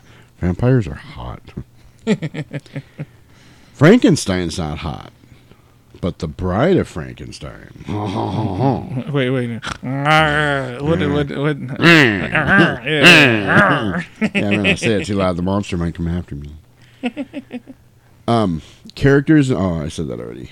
Um, having impressed Andrew Lloyd Webber, Joel Schumacher's use of music in the film is what convinced Webber to hire him to direct The Phantom of the Opera, which Mm. was a good movie. That's a good ass movie. The cinematic Phantom of the Opera. That is a good ass movie. Never seen it. You know what else is a good ass movie that's kind of like that? Is um, Cats. No, Cats. I saw Cats live. Mm, I think I have too. Oh, it's so good. If I'm not I'm such a mistaken, I think fucking Broadway. Yeah, I saw Cats live. Um, I really want to see Phantom. I'd love to see Les Mis. Like, oh my Mm. god, dude! I fucking I love those things. I Mm. fucking love them, and it's so weird because I'm all into horror and shit. Mm. But I'll go see a fucking musical like nobody's business. Like we oh, I saw Wicked. Wicked was so good. We saw Wicked live. Yeah, Nice. I have the poster for it in the closet. I just haven't figured out where I want to hang it yet. But yeah, Trapped in the closet. I'll make you popular. oh, it was so good. I would go see it again in a heartbeat. You and I should catch, should catch some shows. I'm with it. I'm Yeah, with it. yeah, I'm super with it. Like I love I love musicals. amazing. So the the funny thing is, um, Mm. my favorite musical they actually redid, and it's gonna be coming out. I think at the end of this year. Um, Rent? No, fuck. I'm just kidding. Who likes to pay rent? Not Right, me. right. No, West Side Stories. Oh, that is like Maria. yes, like that is my shit. That's cool. So we'll, you know, hopefully they do it justice. Are they? Hopefully. They're redoing the show or the movie? The movie. like not the Broadway show. Yeah, yeah. Oh, they're redoing a movie. Mhm. Cool. Who's gonna be in it? I don't think there's any like notable people. Oh, okay. Not that I know of, at least. I was gonna say if you say Selena Gomez, I'm fucking puke. Oh no, No. no. Get this. Get this. Maria. Are you ready for this? Let's hear it. Jim Carrey was considered for the role of David. What? Uh, let me show you something. he previously portrayed a vampire in the film Once Bitten, Oh, which yeah. I have on VHS. It's down there somewhere. But yeah, we will carry that eventually. But that was a, com- a straight comedy. Like, Mm. I can't be a vampire. I'm a day person. so, um, in the dinner with Max and the Frog Brothers, Alan puts out the candles with his fingers. Nobody told Jamison Newlander that he had to wet his fingers first, so he ended up getting burned. In later takes, he dipped his hands in a basin of water before putting out the candles. Oh my god, what the hell? Yeah, you gotta lick your fingers before you do that shit. Right. Um, though this was their first movie together, both Corey's auditioned for the part of Mouth in The Goonies, which Corey Feldman ultimately ended up getting. It's funny. So Joel, Joel Schumacher said to me, "I've hired these sexy young kids, and I want them sexy. I don't want monsters," said Cannom. Cannom. So we came up. So he came up to me and said, "Why don't we do a test on the side and show it to Joel and see what he thinks?" So Cannom and Neil brought in actors Brooke Car- McCarter, who was Paul, to test the waters. Joel wanted the vampires to be very stylized and very streamlined. Remember, Cannom, at first, I did much bigger prosthetics, more than what's in the film, with a larger forehead and a longer face and chin, and showed it to Joel. He liked it, but he thought it was too much. Even though the test wasn't perfect, Cannom was getting closer to Schumacher's vision. That was the special effects guy that did all the vampire shit. Those prosthetics that they had to put in their eyes for the vampire, couldn't see. Dude, they were made of glass. Damn. Because this was before the technology had furthered, you know, Mhm. to where they could just do contacts. They were made of fucking glass, so they could only wear them for a couple of minutes at a time because they were extremely painful. I wouldn't be surprised if they used the same, you know, um, prosthetics and stuff for um, Dusk Till Dawn because they the vampires look very similar. They it, it had the same look, but I guarantee you they weren't glass prosthetics. oh no no no! I'm, I'm saying just the vampire look. And I guarantee you he was probably heavily influenced by this. Mhm. Um, even some of the shots in um so like when like the band blows up in um from Dusk Till Dawn. Right. Oh you know, yeah, yeah, it's absolutely. almost uh Max at the end blowing Mhm. up. It is. It's. It's something. I promise you. I, I when the first time I seen it, I was like, hey, because I, I think I seen Dusk Till Dawn before I seen this, and I was like, that was kind of like Dusk Till Dawn, Right. not knowing that That's this funny. is prior to Fred Gwynne was considered for the part of Max. who's that? Oh, you'll know Fred Gwynne. Don't go in there. Oh, Don't go over to that video store. I thought I told you kids stay out of here. he also played Herman Munster. there you go. I thought I told you kids stay out of here. Hello, Thorn. How you doing? Don't go down there, Thorn. Don't That's try to leave no wine on my doorstep. My dog might try to eat you. I love it. Billy Wirth's character Dwayne is never actually mentioned by his name. Wow. Sam's dog Nanook is an Alaskan ma- Malamute, which are known for their peak at the top of their head, which resembles Bela Lugosi's classic Dracula hairstyle. Dude, nothing in this movie was by coincidence. Gotcha. We mentioned uh, in the beginning of the movie, uh, Sam's wearing nothing but white shirts, Mhm. and then, Then he after Mm-hmm. he's a vampire, he's wearing black shirts. It's so great. Uh, you can see a movie poster of Once Bitten behind Max when Lucy first goes to the video store. Um, it's been highly theorized by fans that Grandpa was actually a half vampire and the root beer was actually animal blood due to his hobby as a taxidermist. Come on. Come on. I remember. Actually, that makes sense because he never became a full vampire. Because he didn't make first kill. When I first saw this movie, at the end when he's going to the fridge and they're like, "Grandpa, are you okay?" or "Dad, are you okay?" I was like, "He's gonna turn around and be a vampire. That's how the movie's gonna end." But it it didn't happen that way. Uh, it looks so. If you go back to what's his name saying that it's uh, uh, the the blood is there was uh, Glitter. glitter in it. Yeah. Thinking about it, I promise you, when he's drinking, I'm like, is that blood? Oh shit! I was. I promise you. Oh, shit. I was like, that's red. What the fuck is? Why is that red? This is root beer. Nobody touches the second shelf but me. No, So why I keep my root beer and my double thick Oreo cookies. no, I think it's it's one of those. Yeah, because there's that part where, and we're getting ahead of ourselves, but when Max comes in, he's peeking out the door like he fucking knows what Mhm. Max is. Anyway, uh, Max's dog Thorn is a white German Shepherd. It's Mm. pretty badass. My friend Alan, or my friend, not Alan, my friend, um,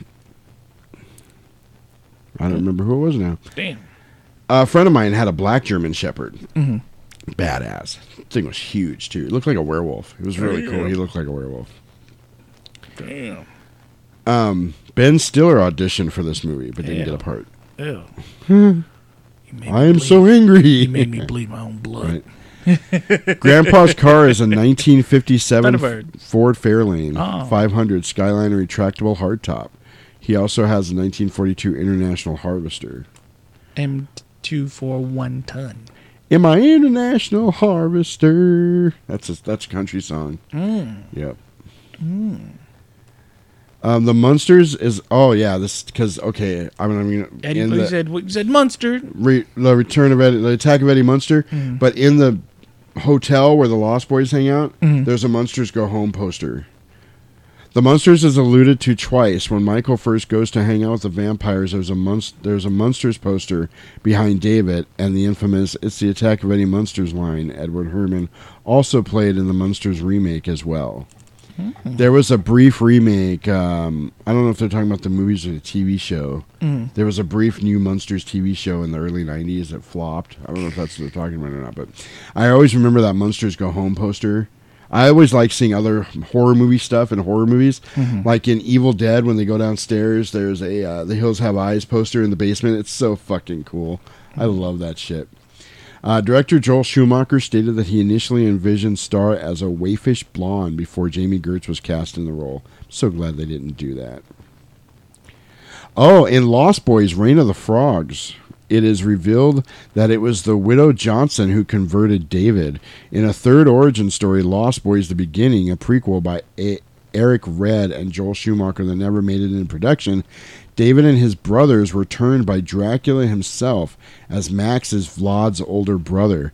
Since Edgar Frog has admitted that Reign of Frogs is mostly fictional, it's entirely possible that David and the boys are Max's vampire sons, although it is equally possible that Max hired David to play the head vampire so that Max could hide his status as the master of Santa Carla. So, Reign of the Frog, Reign of Frogs was a comic book. Okay. Oh my god, and it's expensive. That's why I don't own it, but I want to read it so bad. Uh, there was yeah, there was a whole uh, slew of comic books After? that showed like yeah afterwards and had stuff like that really cool stuff in it like this. Nice. So, according to Corey Feldman and Joel Schumacher, uh, according to Corey Feldman, Joel Schumacher wanted his character to resemble action stars of the day, so he told him to to rent Sylvester Stallone and Chuck Norris movies, which is why he's wearing that headband. Mhm. Which, by the way, I got the great one of the best VHS scores I've gotten in a long time at the thrift store yesterday. Mm. Dude, I got Missing in Action and Missing in Action 2. Good Guys Wear Black, which is also a Chuck Norris movie. Mhm. Um, I got like five or six James Bond movies. Dang. Fucking cool. Yeah, I got a bunch of cool shit. Anyway, let's go ahead and get started on the movie here. I don't even know where we're at. Um, yeah, we it's time to go. So, um, I got no previews on this tape. Dang. So there's that. Uh, opening credits over the water, and you hear that. Thou shalt not kill. I was telling you, this shot kind of reminded me of the Wonder Wheel, and In uh, the Warriors, when Mhm. they show the boardwalk, and it's all right Mhm. there. Even though it's two different And coasts, It's almost like you want to hear somewhere out on that horizon. Little Joe Walsh. And then we get a wide shot of the Santa Carla boardwalk we were just talking about. Um, so now vampires come, come out out to play. play. Dude, he would have been cool in this movie. Oh, that yeah. guy. Oh, the snake guy. Fire it up. Fire it up. so now we got the merry-go-round. and Yo, keep- we haven't done that in a while. I know, I know. Fire it up. Fire, it up. Fire it up. Top dollar. Top dollar make you holla. Oh, by the way, that is our most listened to episode. The Crow? Yes. Word. On SoundCloud. Uh, now, I only have numbers on SoundCloud. I don't know about Mhm. everywhere else, but on SoundCloud, it's got like 120 listens. Nice. It is our most listened to episode on SoundCloud. Nice. Yeah, crazy. Fucking, fucking right. Right. Fucking right. Isn't that crazy? Man. Yeah. You're crazy, Jesus. You're crazy. You're crazy, Jesus. You're crazy. so anyway, uh, we're on the merry-go-round now. We see Kiefer Sutherland kind of making his way through the people on the merry-go-round, and then he kind of comes up to this blonde chick and kind of grabs her face, and her boyfriend tries to jump him, and then all his friends jump in, and then all the other Lost Boy guys show up. And uh, the security guard comes up and grabs him by his nightstick, by his neck, and he's like, I thought I told you boys stay off the boardwalk. hmm Mhm. and Kiefer Sutherland's kind of like, this is a joke. He's kind of laughing at David, and he's like, uh, okay, boys, let's go. So they all leave. And um, so next, the uh, everything's shutting down, and the security guard. Oh, yeah, and he kicks the other guys off, too, because you were like, they didn't even do nothing. They were just riding the merry-go-round. They get Just kicked the off, too. merry-go-round. They got kicked off. You. Matter of fact, you guys too. Punk Nazis. I'm like, fuck you. Nazi punks. Nazi punks. You. Nazi punks.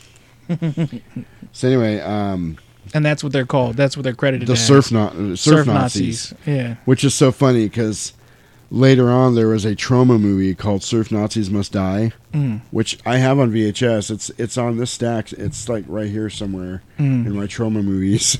Surf Nazis Must Die. Anyway, um, I don't think I've seen anybody touch any water in this movie, so right, I don't see how they could be surf right. Nazis. They didn't look like surfers at all. No. But um, so now the boardwalk's shutting down. The parking lot's empty except for one car, which is the security guys, and he's Mhm. walking across the parking lot in the middle of the night to get his car. And you're seeing a, an above shot, like it's swooping down on him. He looks up. He's like, "Oh fuck!" and he starts Oh. running, and uh, he starts fucking his car door, trying to get it open for some reason. And they swoop down and grab him, but you don't see it. You just see him pulled up, and he like yanks the car door off the car, and it falls back down, and then he's gone. And then you got to do do do. It's like some really nice jazz music, and it's the Emersons moving to Santa Carla, and they've got their. Uh, I think that was an international scout You'd have to look that she's up. driving. I really think it was. Anyway, she's driving that cool uh, old suburban or scout or whatever it was, and she's pulling a U-Haul trailer, Mhm. and they're kind of going back and forth about, oh, change the radio, change the radio. We don't like that. And she's like, no, this is from my era. Grooving on a Sunday afternoon. Oh, I know. Change it, change it. so now we meet Lucy, Michael, and Sam, and they're moving to Santa Carla, and we're getting more credits now in Mhm. alphabetical order. In alphabetical order.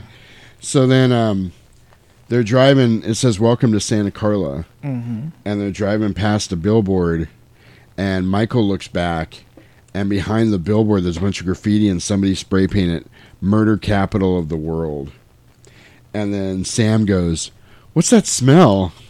And Jami, uh, Jami Gertz, and uh, Lucy's like, "You smelt it. You dealt it." Just kidding.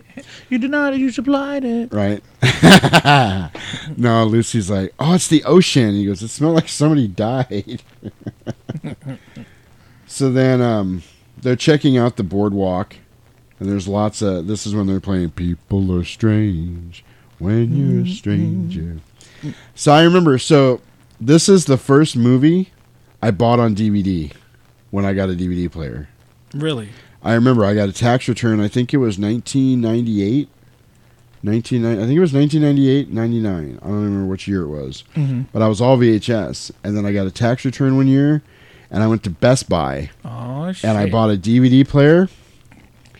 I bought The Lost Boys was the first DVD I grabbed because that's my movie. I'm like, okay, this is what I'm. The first movie I'm going to watch on DVD is going to be The Lost Boys. Nice. I also bought Razorblade Smile, which I have on VHS right there. It's another vampire movie. Mhm. I think I bought Evil Dead. I, I pretty much bought a bunch of horror movies Dang, on DVD. You spent your whole tax return on DVD. Not not my whole one, but I did at that time. A good chunk. I probably spent on that trip. I probably spent three or four hundred bucks because DVD players at that time were a couple hundred bucks. They weren't Mhm. like you can go to Walmart now and get one for fifty dollars. You get a Blu-ray player for fifty dollars. You can get a DVD. I don't even think you can get a DVD player anymore because the Blu-ray plays DVDs. Yeah, you go to Walmart and get a. Blu- I my down there. That's a 4K Blu-ray player, and it cost me ninety dollars. It's fucking ridiculous. Yeah, like, it's crazy. Considering this VCR in front of me when it came out probably cost 350 400 dollars. You know what I Mhm. mean? When they first first came out, they were like a thousand dollars, eleven hundred bucks. It was crazy. But anyway, um, Damn. Yeah. So I remember putting this in and watching it. and I hooked it up to my surround sound and all that. Oh. When this music hit, shit. it was coming out all the speakers, I know you were and it had the "Holy echo on, it, and I was like. Whoa, DVD really is where it's at, man. This is cool. and I kick myself now for Puts all- you right in the zone. all the VHSs I got rid of because I upgraded to DVD that I ended up buying again later. Ridiculous. And movies that I can't get again because they're so expensive Mhm. that I owned. That really hurts me. But anyway, there's a bunch of weirdos on the boardwalk. Lots of chicks in bikinis. Right. Uh, lots of essays, if you will. Um, kids flying around, having fun. Grocery cart. And uh, the guys in the grocery cart. "Ah!" And then um, they're kind of running around. Sam's got Nanook with him. Mhm. And then um, she, uh, Lucy, is telling Sam to give. There's a couple kids digging through a dumpster. Mhm. And she gives Sam some money. She goes, Tell those kids to get something to eat. They're already foreshadowing here. Mhm. This is why Max wanted Lucy. I'm sorry to spoil that if anybody hasn't seen the movie. Because um, cares. Because she's a very motherly figure, and we see Mm-hmm. that through the whole movie. We'll talk about it some more. And then Michael's asking a dude, "Is there any work around here?" And he goes, "Nothing legal." Damn. So then um, now they're pulling up to Grandpa's house, Mhm. and now Michael's riding on his motorcycle behind the trailer and, and the car or the truck. And they pull up to Grandpa's, and Grandpa's house is fucking cool. Mhm. And that's the kind of place I would live with all the crazy shit in the front yard and all that. That is actually a uh, state landmark. Really? It used to be like a brewery, Mhm. and there's like a plaque up and everything about its history. It's a historical landmark, yeah. And because I the saw totem poles and all that. no, none of that stuff is there. That was Oh. all put there for the movie. Oh. It's literally just sitting on that lot, and it's all fenced off because there's no. It's abandoned now. It's just nobody goes there anymore, and the weeds are all overgrown and stuff. But I saw it on YouTube. This guy went to a bunch of the locations. Mhm. Uh, it's pretty cool, and he kind of snuck through the fence and went to the back and all that, and was looking at the porch and everything where they shot this. Nice. Speaking of, they pull up, and Grandpa's laying on the porch, and he looks dead Playing possum. right? So um, they go up, and she's like, "Dad, Dad." She's trying to wake him up, He's a hard and she was like, "Dad, you do, you have." no, but uh, Michael goes, "He looks dead." And Sam goes, "If he's dead, can we go back to Phoenix?" Yeah, because their license plate is from yep, Arizona. they were from Phoenix, Arizona. eh? It's the it's the red plate too. Yeah, the old school red plate. hmm So then, um, I think desert clay or whatever. Yeah, whatever. Whatever that red. the ones they give you for classic vehicles now. now. Yeah. Yeah. So they go inside, and the house, the inside of the house is pretty cool too. Mhm. And uh, It's like a log cabin or some shit. like yeah, it's very rustic. Mm-hmm. And he goes, uh, "It's a cool place." And uh, Mike or Michael goes, "It's a cool place." And Sam goes, "Yeah, for the Texas Chainsaw Massacre." He goes, "What's wrong with this picture, Mike?" there's no TV. Have you seen a TV? You know what there's mean? You know what it means? when There's no TV, no MTV. And for some reason, Michael's lifting weights now. Well, he was he was bringing it in because Yeah, he had his clothes. He had his clothes hanging on. Now he's lifting his. Sam, you were flat broke. he had to do something. So then Lucy and her dad are outside, and he's like, "You're the only woman I ever knew that didn't improve her situation by getting divorced." And he's like, "Well, you know, Dad, everybody's been through enough the past year. It's been too much." So yeah, so she didn't get nothing. So then uh, Sam and Michael are running through the house. He's like, "Mom, help me, help me!" And she's like, "Stop running in the house." And they open up the double doors, and that's where all the taxidermy shit is. Mm-hmm. And then Michael's like, talk about Texas Chainsaw Massacre. and then you hear Grandpa, rules! Rules. We got rules in this house. Rule number one everything on the second shelf belongs to me. And the second shelf says old fart. Old fart. It's he's taped a cardboard door on it, like a flap, and it says old fart on it. He's like, nobody touches the second shelf but me. That's where I keep my root beer and my double thick Oreo cookies. Double stuffed Oreo cookies. yeah. yeah. You Pretty touch him, cool. you're dead. Right? So then he goes, And I think that's what he said. You touch him, you're dead. I don't think he said. Oh man, I don't know. It was something similar He, to well, that. he said nobody touches the second shelf but me. Oh, and then they notice while he's talking, there's a big old weed plant outside the kitchen Mhm. window, uh, growing. Like, like He's maybe like- Grandpa doesn't even know what it is, maybe, or maybe he does. I don't know. Come on now. He looks Right. like fucking. Yeah, he does. He looks just like uh, Willie Nelson. Right? You don't think Grandpa knows? I know. What Grandpa grows? Oh, oh, does Grandpa know what Grandpa grow? Mm-hmm. So then uh, Michael goes, "Is it true we moved to the murder capital of the world, Grandpa?" He goes, "Ah, there's some shady elements around here." He goes, Let me put it this way: if all the corpses buried around here were to stand up all at once, we'd have one hell of a population problem. Well, damn. Yeah, and Lucy's like, "Great, Dad." And then he continues with his rules. He's like, "Now on Wednesday, when the mailman brings a TV guide, the label might be peeled up a little bit. You're going to be tempted to tear it off. Don't do that. You'll only rip the cover, and I don't like that." And he goes, "And stay out of here." And he goes in the taxidermy. He's going to shut the door. And Corey Haim goes, "Oh wait, you TV? have a TV?" He goes, "No, I just like to read the TV guide.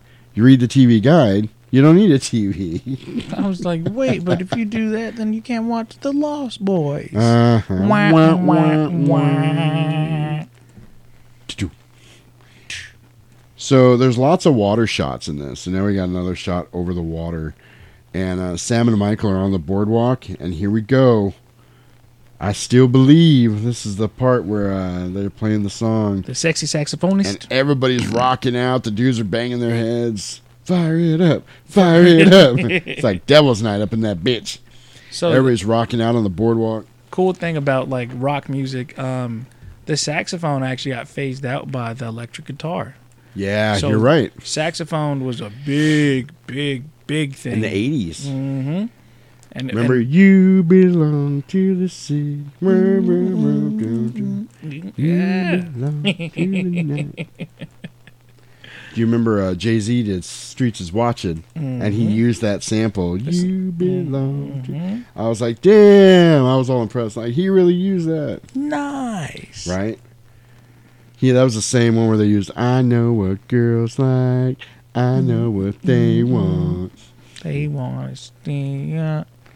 Yeah. Oh, that's Chris they Brown. want to sex me. They think I'm sexy." Anyway, that was a waitress's sample. That was, Mm. out, that was a band called the Waitresses that do my favorite Christmas song, if you remember, from our Christmas episodes.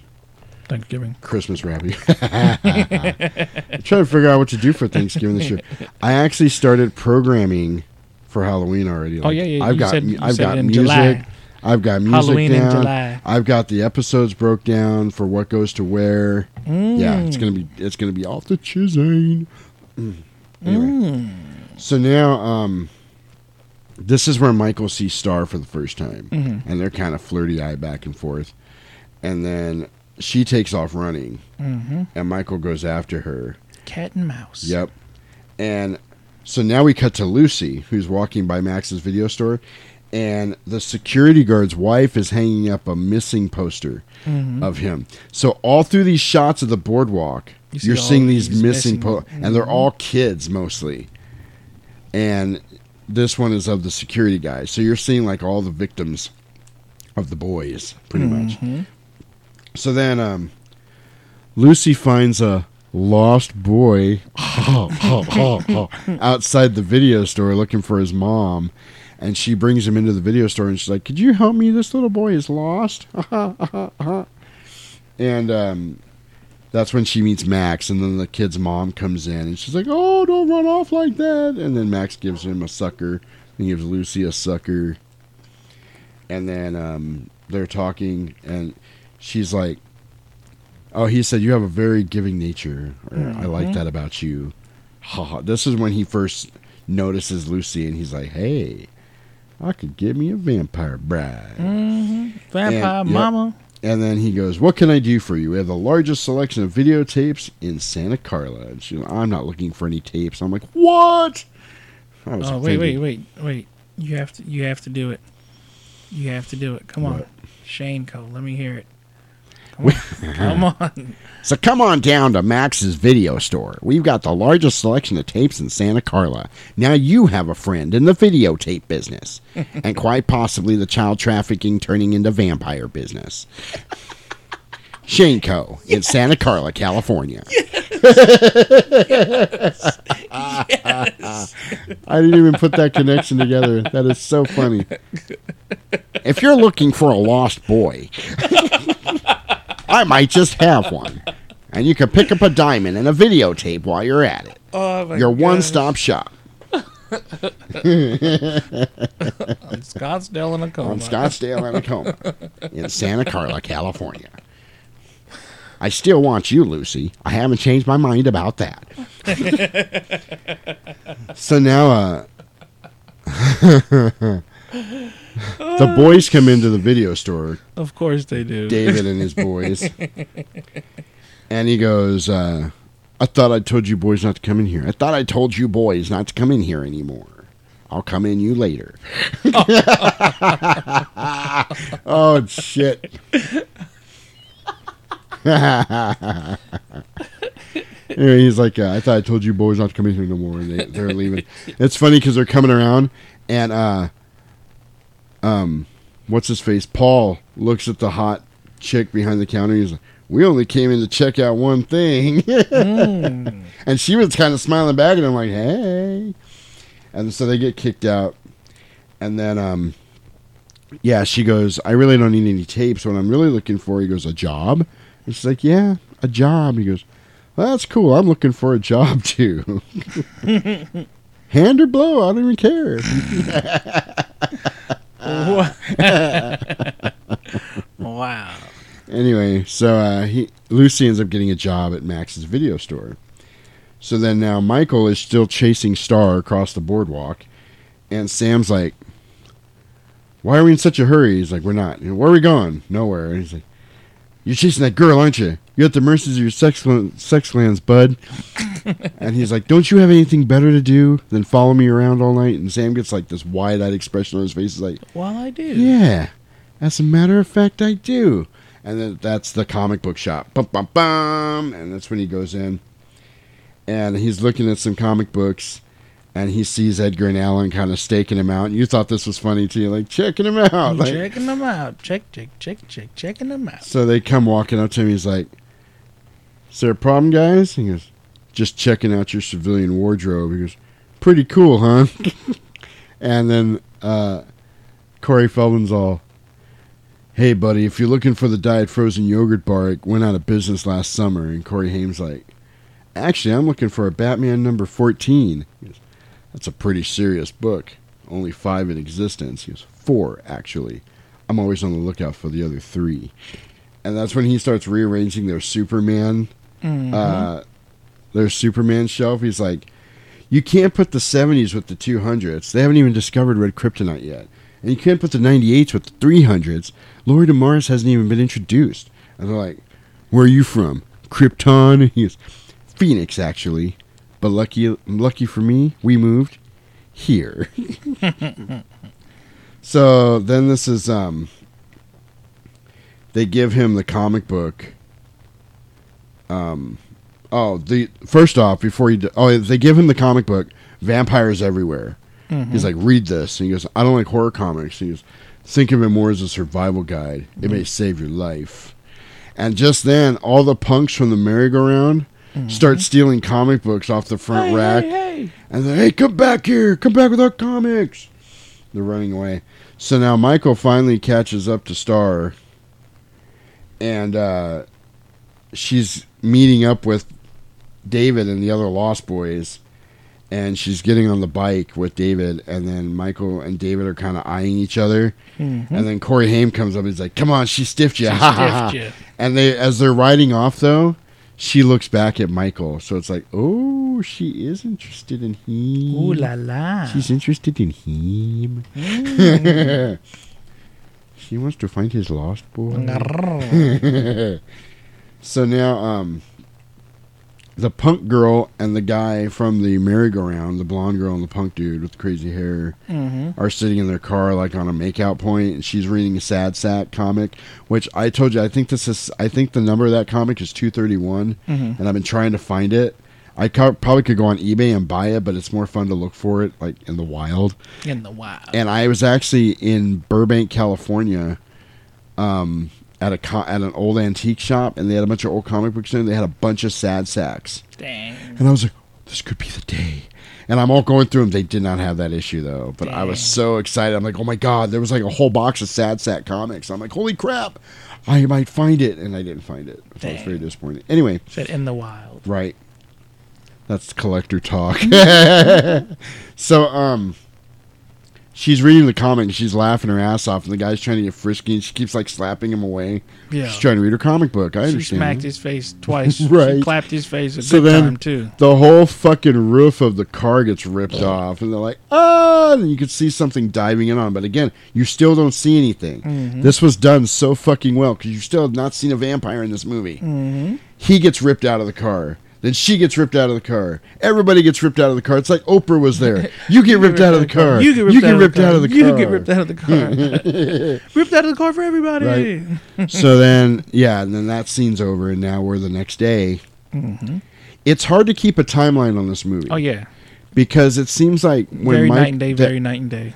and then it seems like Michael, by the time we get to the crescendo of the movie, he's been hanging out with him for a while. It seems like, Mhm. you know what I mean. But anyway, um, it's Grandpa and Sam going into the garage, and this is where we see the the sweet ass Ford Fairlane. I wouldn't And, be like, surprised if this all happened in a three week time span. I would say three weeks is probably pretty fair, because Lucy hadn't had time to work at Max's shop enough that he could ask her out, and then they're setting up dates. You know what I mean? Like, anyway. I was saying that because it was shot in three weeks, but you know. Oh my god! I totally that went right over my head like a flying vampire. Oh goodness. So it's Grandpa and Sam checking out the Ford Fairlane, Mhm. and he goes, "What do you think of this?" He goes, "Yeah, it's beautiful." And they get in. He's like, "Let's go to town, huh?" He goes, "Can I drive on the way home?" He goes, "Nobody drives this thing but me." yeah, right. Right. And he starts it up. He's like, "Ah, you gotta let it Let it warm up a little up. bit." Purrs just like a kitten. And he Mhm. turns it off and gets out. And so we having fun or what? And he's like, "I thought we were going to town." He goes, "Ah." It's about as close to town as I like to get. Mhm. uh, I'm so turning into Grandpa from this movie slowly. I can see it. So then Sam's like, "You're fucking weird." So now um, Sam's back at the comic book shop. This is what I was saying to you. They must live really close to the boardwalk because they're up there all the time. Then the, the Frog Brothers rode their bikes in to the house from the boardwalk. I'm assuming. Right. So then Sam's back at the boardwalk, and the Frog Brothers come up to him again and they're like, "Notice anything interesting about Santa Carla?" He goes, "No, it's a pretty cool place. If you're a Martian, and they're like, or a vampire, Or a vampire. dun dun dun." So then he gives them another comic called "Destroy All Vampires." Like, "Here, read this." He's like, "I told you, I don't like horror comics." And he goes, "Just," cons-, he says again something like, "Consider a survival manual." He goes, "That's our number on the back." and pray you never need to call us. And he goes, I'll pray. I never need to call you. And he's kind of like, I love Corey Haim's faces in this movie. He's so like, it's like an innocent wonderment, Mhm. you know, and like he's like, ah, ah, ah, these guys are crazy, Fuck am I gonna need to call you for? right? So now it's nighttime. I'm just I'm assuming it's the same, Same day, day. but that Mhm. night, Mike's on the boardwalk and he just bought a leather jacket. And the chick's like, "Oh, it's totally cool, totally yeah, totally cool." it reminds me. Okay, this this is gonna sound really racist. I'm just letting you know that ahead of time. When I was in high school, As you proceed to say it, when I was in high school, remember parachute pants? Not parachute pants. the uh, Not parachute pants, but the pants that were kind of baggy, like the almost like the MC Hammer pants, but not.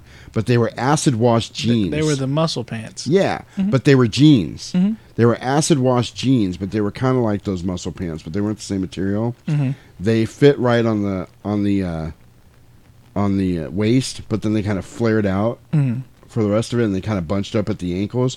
I have a picture of me wearing them. I'll have to find it. I'll have to find it. I have a picture of me wearing those exact pants. I wanted a pair of those pants so bad, Mhm. and we went to this flea market Mhm. and it was one of those indoor flea markets where they had like the knockoff. Like I bought a couple of Bart Simpson shirts that day Mhm. that weren't really Bart Simpson shirts. It was like Air Bart. and He was like wearing a Jordan uniform and he was slamming a ball. And it was like Air Bart. I Mhm. bought a couple of Bart Simpson shirts that day. I got a pair of knockoff Adidas. I remember that. Four stripes or two. Uh, four, I think. and uh, and I got those pants, but I had to talk my mom into it because those pants were like forty bucks. Man. And back then, there was like no way my mom was going to pay forty bucks for pants. And this little Korean lady talked my mom into buying those pants, Mhm. and I was so thankful. And she's bagging them up, and the whole time she's bagging them up, she's telling my mom, "You got good deal. You got good deal. Did a very good deal on these pants." Like she already made the sale, and she's Mhm. just overselling it now. Like you got a good deal because she talked to her because she saw us going back and forth, Mhm. and she knew my mom didn't want to buy the pants, and she talked my mom into buying them. She was a very good sales lady, but I just remember you got a good deal. That was the racist part. but I, yeah, but I was thinking about.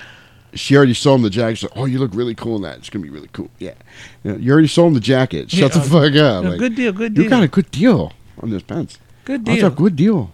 Anyway, so and it was those pants lasted me two or three years. Like, Nice. And that's only because I grew out of them or they shrank. I think they shrank. when One of the two. you know. Oh, they were acid washed. I mean, they shrank. Anyway, Mhm. God, I love those pants so much. Dang, you got to show me this picture, I'm gonna have to find it. and you got to post it. And I'm wearing a white shirt, which is weird.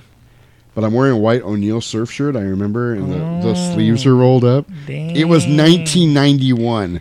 Come on, I'll find it. I, it's on Facebook. I'll find it and show it to you. Dang. Anyway, so um, now he's walking by and he's watching this girl get her ear pierced, and her friend's going, "It's not gonna hurt. It's not gonna hurt." and then all of a sudden, stars behind him, and she's like, "It's a ripoff." He goes, "What?" She goes, "It's a ripoff." She goes, "If you want your ear pierced, I'll do it." He's like, "Well, actually, since you brought it up, I was thinking about getting the uh, Jacob's ladder or Mm. a uh, Mm. Prince Albert. Maybe you Mm. could do that for me." Little- little jangle, jangle. little jingly jangle. Jangle, Little jangle. Mr. Bojangles. Jangle, jangle, jangle. I actually had a friend that had a Prince Albert, Oh, and he told me he was like, dude, it got him laid so much. Because all you got, he goes, all you got to do is go into a bar, have a couple of drinks with a girl, and tell her that you have it, and she's gonna want to see it. And after she sees it, uh, it you're you're gold from then. Like, in fact, it's the. and I hope I'm not telling your business. I won't even No. say your name, but it's the. It, you met him. It's the guy that was supposed to do the. He was supposed to be our third man on this podcast, and it Mm. ended up not happening. It was him. He's the one that told me that, but you guys don't know that, so it's Oh. good. Oh. Oh.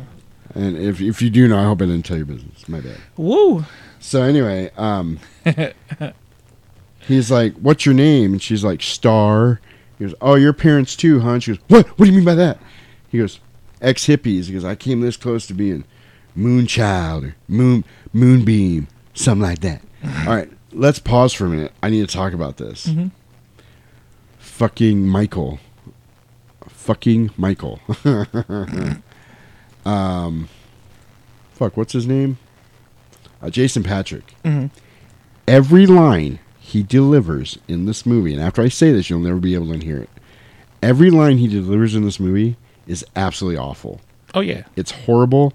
It's overacted. Mhm. It's like they just told him what to say and they went, all right, action. I came this close to being Moonbeam or Moonchild, something like that. it's No. fucking horrible.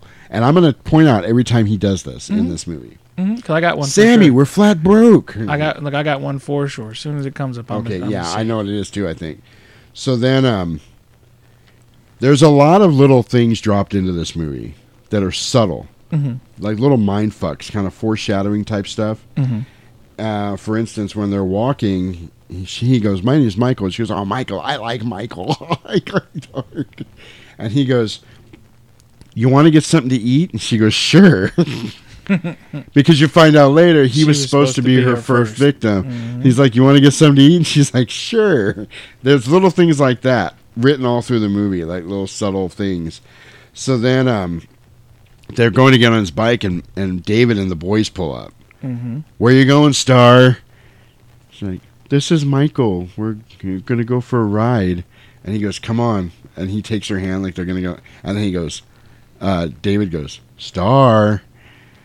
And she gets off Mike's bike and gets on hers on on David's, and he totally punks him out. And it's funny because in the background behind David, Mhm. um, Paul is sitting there, and he like taps his bike three times. And goes, ha, ha, ha, like, oh my god, how embarrassing! Because he totally got fucking punked.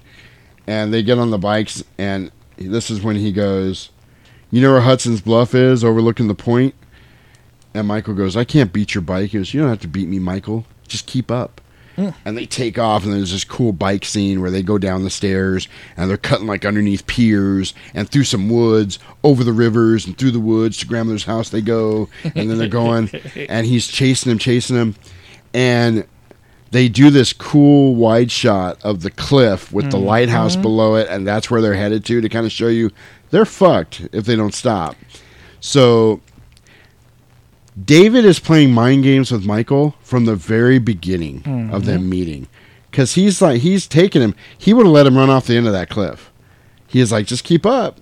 That's all you got to do. So he gets there, and right before the edge, he skids and crashes, and his wheels like hanging over the fucking edge. And is this the part you were going to talk about? Nope. Oh, it's not. Okay, because this is the. I think this is Michael's worst delivered line in the whole movie. He jumps up from the ground and goes, "What the hell you think you're doing, huh?" And he punches Kiefer Sutherland. what the hell you think you're doing, huh? no, I'm gonna I'm gonna give you mine when it comes out. oh up. my god! So then he's like, "Just you, just you." and if I was David, I'd be laughing at him too. And he goes, uh, "How far are you willing to go, Michael?" he's so uh, David Kiefer Sutherland is so um, uh, Jack Nicholson. Jack Nicholson in this movie. Yeah, totally. How far are you willing to go, Michael? So then now they take him to their hideout, the Lost Boys Hangout. I called it. It's pretty fucking cool, actually. Hell yeah. It's an old hotel that he tells him. He goes, when there was the earthquake in 08 or whatever, 1908, it, this big hotel went right into the fault. Now it's Mhm. ours. So this is when he tells David tells Marcos, Marcos, food. And Marcos takes off. He goes, That's what I like about this place. You ask, you get. He goes, You're gonna like it here, Michael. And then he goes, Here's where the mind fucking starts. Mhm. Really. He pulls out a joint and he goes, Appetizer? And Michael takes a hit of the joint. So now he's high. Mhm. And we're going to talk about the mind control powers of these vampires here in a second. Mm. So now Lucy is sitting, um, or she's tucking in Sam at the house. And he tells her to please close the closet door. And she goes, Oh, sorry. She goes, I can never, I can never sleep with the closet door open either. He goes, You know, you know I think one of the reasons I divorced your dad was because he never believed in the closet monster. And then from behind you, and it's Grandpa, and he's drinking a root beer. That's fucking my head up now that I read that 'cause he's drinking a root beer all through this movie, mm-hmm. and you're not allowed to touch the root beers. Mm-mm. And again, at the end, it's red. Right. It's like Yeah. legitimately red. So he's drinking the root beer, and um, he goes, "I brought you something to dress up your room, Sam." And she's like, "Oh, Dad, you didn't have to do that." And it's some kind of what was that? A fucking gopher? Yeah, or some, like some kind of gopher or something, and it's standing up with a little buck teeth sticking out. A wombat. Right, a wombat. Okay, here's a funny story. oh, let's hear it about a wombat. So, Pearl Jam's second album is called Verses. Mhm.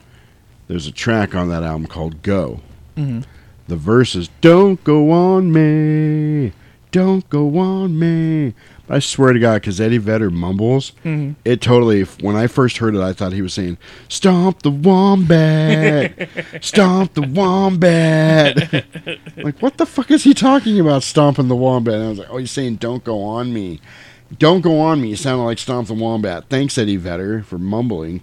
You know that Yellow Ledbetter. On the sun and on the phone and saying, um, Oh. on I know what I'm and I'm on and I'm on to the known and I'm saying. Remember Ted? Oh, He's like, check it out. You can sing any 90s song like this. I wanna said, I wanna said, I gotta said, I wanna. You the know- only the only words I understand in that song, and I know, and I know, I don't want to stay anymore. and I looked up the lyrics to that once, and they make absolutely no sense. So I think he really is just going, I'm on the sun and I'm on sing. God bless you, Eddie Vedder. Ed, you sound like you're singing the song perfect. Right? it's an easy song to sing with because that's all you got to do. note for note. right? so anyway, um, it's funny because they leave the room and they leave the stuff thing there, Mhm. and Sam's trying to read his comic book, and they do this great close up of the thing, and then Sam's face, and then the thing, and then Sam, and he's getting increasingly more anxious. And he's like, "Ooh, your history, pal!" And he grabs it and puts it in the and clo- sticks it in the closet Mhm. behind the picture of Rob Lowe on the door. So now, um, the boys have got their Chinese food in the hangout. Mm. Marco's back. Marco. Feeding time, boys. And he's passing out all the food. Now the serious mind fuckage starts. Mhm. So David gets a thing of rice. Mhm. Now keep in mind, Oh, right, Michael. right, right, Michael is high now. He smoked a joint. Mhm. So now he's like, PCP? Cig weed? "Oh, about that cig weed." Cig weed. He goes, uh, "Guess first. and he's like, "Oh no, thanks." He goes, "No, how can a billion Chinese people be wrong? You don't like rice?" He's like, "Okay." So he starts eating the rice, and David goes, "How are those maggots?" He's like, "What?" Maggots. You're eating mag- maggots, Michael. How do they taste? And he looks down. Now he's using his vampire. So here's the vampire powers we've seen so far in this movie. They can fly, hmm Superhuman strength. superhuman strength, and they have mind control powers. hmm Classic vampire shit. hmm So he's uh, what's it called? He's glamoring him. Okay. Okay. So he looks down, and his Chinese food thing is full of maggots. And he throws it down, spits the rice out of his mouth, and everybody starts laughing at him. And Star's like, "Leave him alone." So it's, it's classic ghost ship. yes, yeah, totally. And then he looks down, and it's just rice. Mhm. And David's like, "No hard feelings, son." He goes, "No." He goes, "Here, have some noodles." And he holds the thing of noodles out, and it's full of worms. Worms. And he goes, "What's wrong?" He goes, "It's worms." He goes, "What do you mean it's worms?" And he looks, and he takes the chopsticks and he puts a big old thing of it in his mouth. And Michael's like, "No, wait, don't eat that!" And then he sees that it's just noodles. He goes, "It's only noodles, Michael." And then he hands it to him, and he sees that it's it's actually just noodles. Mm-hmm. So now Michael's like, "I'm hallucinating. I'm seeing things." Mm-hmm. So then David has Marco bring the bottle, and he takes a big old swig out of this bottle. And the look on David's face when he drinks it, he's like, "Mm," like, Got you. like when you get some really strong whiskey. Woo! uh, damn! I said, God damn! I said, God damn! God damn. I said, God damn. Found the Holy Ghost. Shit. Woo! so then he passes it to Michael. He's like, "Drink it, Michael." He turns into uh, he turns into uh, what's his face again? Jack Nicholson Jack. again. Be one of us, Michael. and Star's like, "You don't have to drink it, Michael.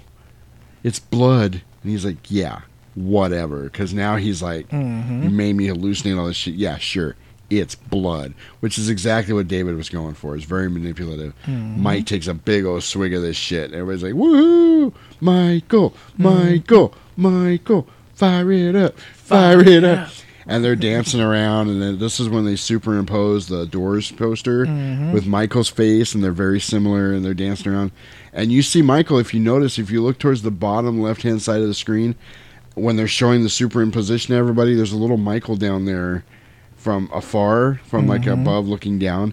He's still drinking out of the bottle two or three more times. It's like, dude, he drank a bunch of that shit. He's a vampire for sure. Vampires. So then, um, everybody's celebrating, and then they go out to the bridge, Mhm. the railway bridge or whatever, and then so they're like, Michael. "What's going on?" Oh no, Michael goes, "What's going on?" He goes, David's like, "I don't know, Marco. What's going on?"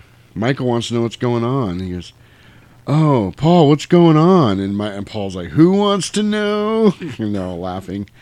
And then show him what's going on, Marco. And then Marco's like, "Good night, Michael." And he jumps down into the nothing. Mhm. And Michael's like, "Whoa, he just jumped off the bridge!" And then Paul goes, and then Dwayne goes, and then David's like, "Come on, Michael, be one of us." And he jumps down, and Michael hears them, "Woohoo!" And he looks down, and they're hanging underneath the bridge. Mhm. So Michael like climbs down there all awkward, and he's hanging there too. And David's like, "Pretty fun, huh?" And then the train's coming, and Michael's like, "What the fuck's going on?" And the train starts going over, and it's shaking the whole bridge, and they can barely hang on. And he's like, "What the fuck?" And then uh, Marco falls. Ah! Michael's freaking out, and then the rest of them fall, and it's just him and David. And David's like, "You're one of us, Michael. Let go." And he's like, "Do what?" And David lets go, and he falls down. There's a bunch of fog down there, so you can't even see how far it is. And he falls, and he's trying to hold on. Michael's trying to hold on, and the train passes. Mhm. And he's trying to lift himself up, but he's been hanging there so long. He's like, eh, He tried twice. eh, and he's barely hanging by fingers at this I point. was like, then the fingers start And he can hear David laughing in his head. Did you notice that? David's in his head. And then he hears Mhm. them all down below. And he's like, what the hell? And then he falls. And this is the part where he's in the fog and you can tell the camera angle. He's literally standing up, twisting his waist around, acting like he's falling. Ah! You, you see his pants. That's yeah, what's funny yeah. too. And then he lands in his bed like in slow motion. Come on, Timmy. And he's all dirty. Come down here. We Right. all float. We all float down here. We all float down here. We down all float. here. We all float. I was doing Ralphie. there you we go. We all Ralphie. float down here. Ralphie said Timmy. Timmy. We all float. Come on down here, fat ass. Sonny, We bring all your float. f- fat ass down here, Sonny. It's funny. We all float. So then um, Michael's laying in his bed. His fucking shirt's all dirty. His pants are dirty. He's all dirty. And Sam comes in. He's like, Mike. He's got the phone. He's like, Mom's on the phone. He's like, Hand me my sunglasses. He's like, You need your sunglasses to talk on the phone? He goes, Are you freebasing? Inquiring minds want to know. And Mike flips him off.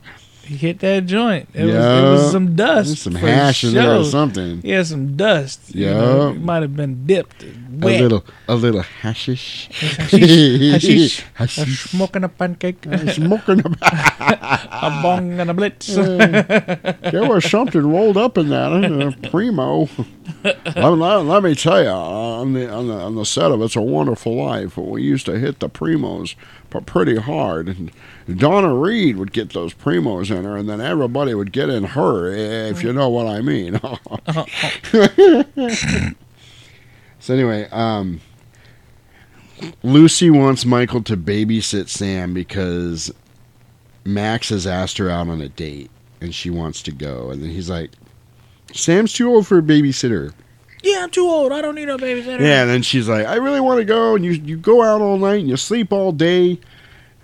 It it's really fun to a be a to vampire. yeah, it really meant a lot. He's okay, okay, mom, okay.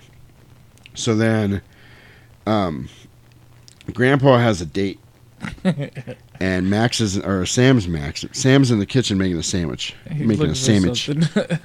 He comes in and goes. Hey, we got anything in here to pass for aftershave? He goes, How about some Windex, Grandpa? He goes, Yeah. And he squirts the Windex on his hand. He's like dabbing it on his cheeks. on his yeah. cheeks, like- yeah. And, and Sam's kind of laughing. And then uh, what what what was the widow's name? Widow Johnson. There we go. He's got a uh, like a Pekingese dog, a stuffed Pekingese under his arm. And he goes, and um, It was Pekingese or and- Pomeranian. Yeah, it was two. Pekingese. Gotcha. And Michael comes in the kitchen with his sunglasses on. Mhm. And Grandpa goes, I'm taking some of my handiwork over to the Widow Johnson. and Michael goes, What'd you stuff for? Mr. Mr. Johnson. so Grandpa leaves, and then Sam's like, Mike, that wasn't funny. and then he takes his sunglasses off, puts them on the counter, and then um, He goes, I'm going to make you a sandwich. And Mike goes, Don't bother. Don't bother. He goes, You should lose the earring, Mike. It's really not you. And he's like, Piss off. He goes, All you do is give attitude lately. You've been watching too much Dynasty. For those of you that don't know what Dynasty was, it was a primetime soap like Dallas. I about to say you watching Dallas? Yeah, Mm-mm. on uh, on primetime TV. Mm. Dallas was the shit. I used to watch Dallas when I was a little kid. They uh they actually had this- revamped it too. I know. I didn't. I didn't watch it though. And they Mm. brought old ass Larry Hagman back Mm. to be Jr. But uh, I used to watch Dallas, but I used to have to sneak watch it because I was too young. I wasn't allowed to watch it because mm-hmm. it was a grown up show and I was a kid. Mm-hmm. But I love the theme song. Dun, dun, dun, dun, dun, And they did all these wide shots from like a helicopter or whatever of cattle running mm-hmm. and Cowboy Stadium with the roof open and all this crazy oh, shit. That's awesome. I thought J.R. Ewing was a badass. Damn, J.R.'s badass. Texas so then, tea. um, yeah, that's Beverly Hillbillies. That's what oil is. I, Right. I, I saw I saw I Oil, a- that is. Black uh, gold. was- Texas tea. Uh, because I, was looking up game show what you call it, and one of them was Texas Tea. So That's that's, what funny. like day before yesterday. So that's what seeing you, you know. got it. Thanks, Beverly Hillbillies. Buddy Ebsen. So then um, they're hearing all the motorcycles outside, and there's lights in the window, and they're Michael, Michael, Michael, Michael, Michael, oh, Michael, Michael. Everybody's calling Michael. Hee hee hee hee. Jamon. Jamon. Mm, Lost boys. Mama say, Mama sama makusa. Mama say, Mama sa, Mama kusa. Mama say, Mama sa, Mama kusa. I said it right too. Fuck you all. Oh shit! The way you make me feel. Now he's looking at the man in the mirror. Oh yeah. That's later. That's a little bit later. So then uh, they're all outside and there's lights flashing in the windows and Sam's like, What's going on? He's like, Don't open the door, Mike, don't open the door And Michael opens the door and there's nothing. It's all quiet. Mhm. There's wind rustling around. Like they flew off on their motorcycles. I would like to think happening. That's badass. Vampire motorcycles flying through the sky. Mm. so then he's like, Go take your bath. Right. That was that was a horrible line too. Go take your bath. like- Whatever you do, do not take him a bath. It's like what? So then, um, this is so funny because now Sam's in the tub, and this is like little kid shit, but he's like fourteen. singing I ain't got a man. I ain't got a home.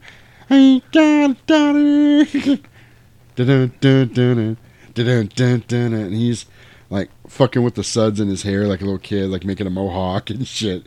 And Mike Michael goes to the kitchen and grabs a carton of milk and grabs his stomach. Oh, and he slams the carton on the floor and it explodes. There's milk everywhere, but his stomach's hurting because he needs blood. So if I'm not mistaken, um, prior to this, oh no, never mind. I know when it happens. Okay, cool.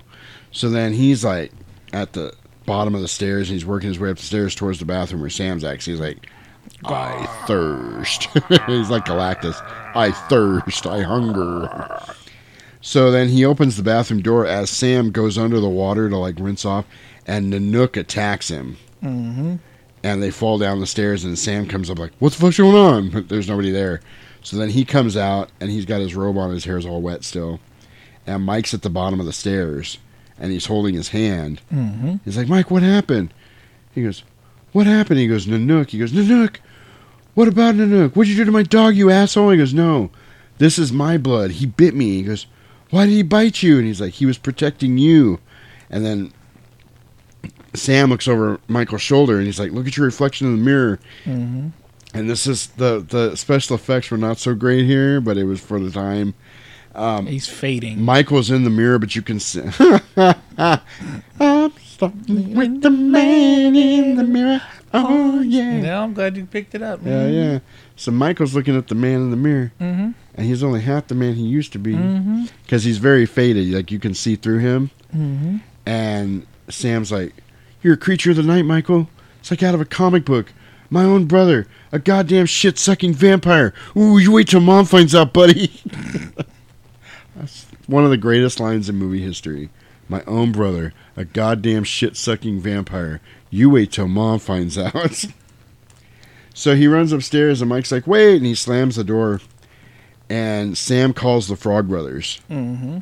and they're like, "Are his fingernails longer than usual? His breath, Breath stinks." stinks. He's like, "His fingernails are a little bit longer, His breath but his always breaths stink. always stink."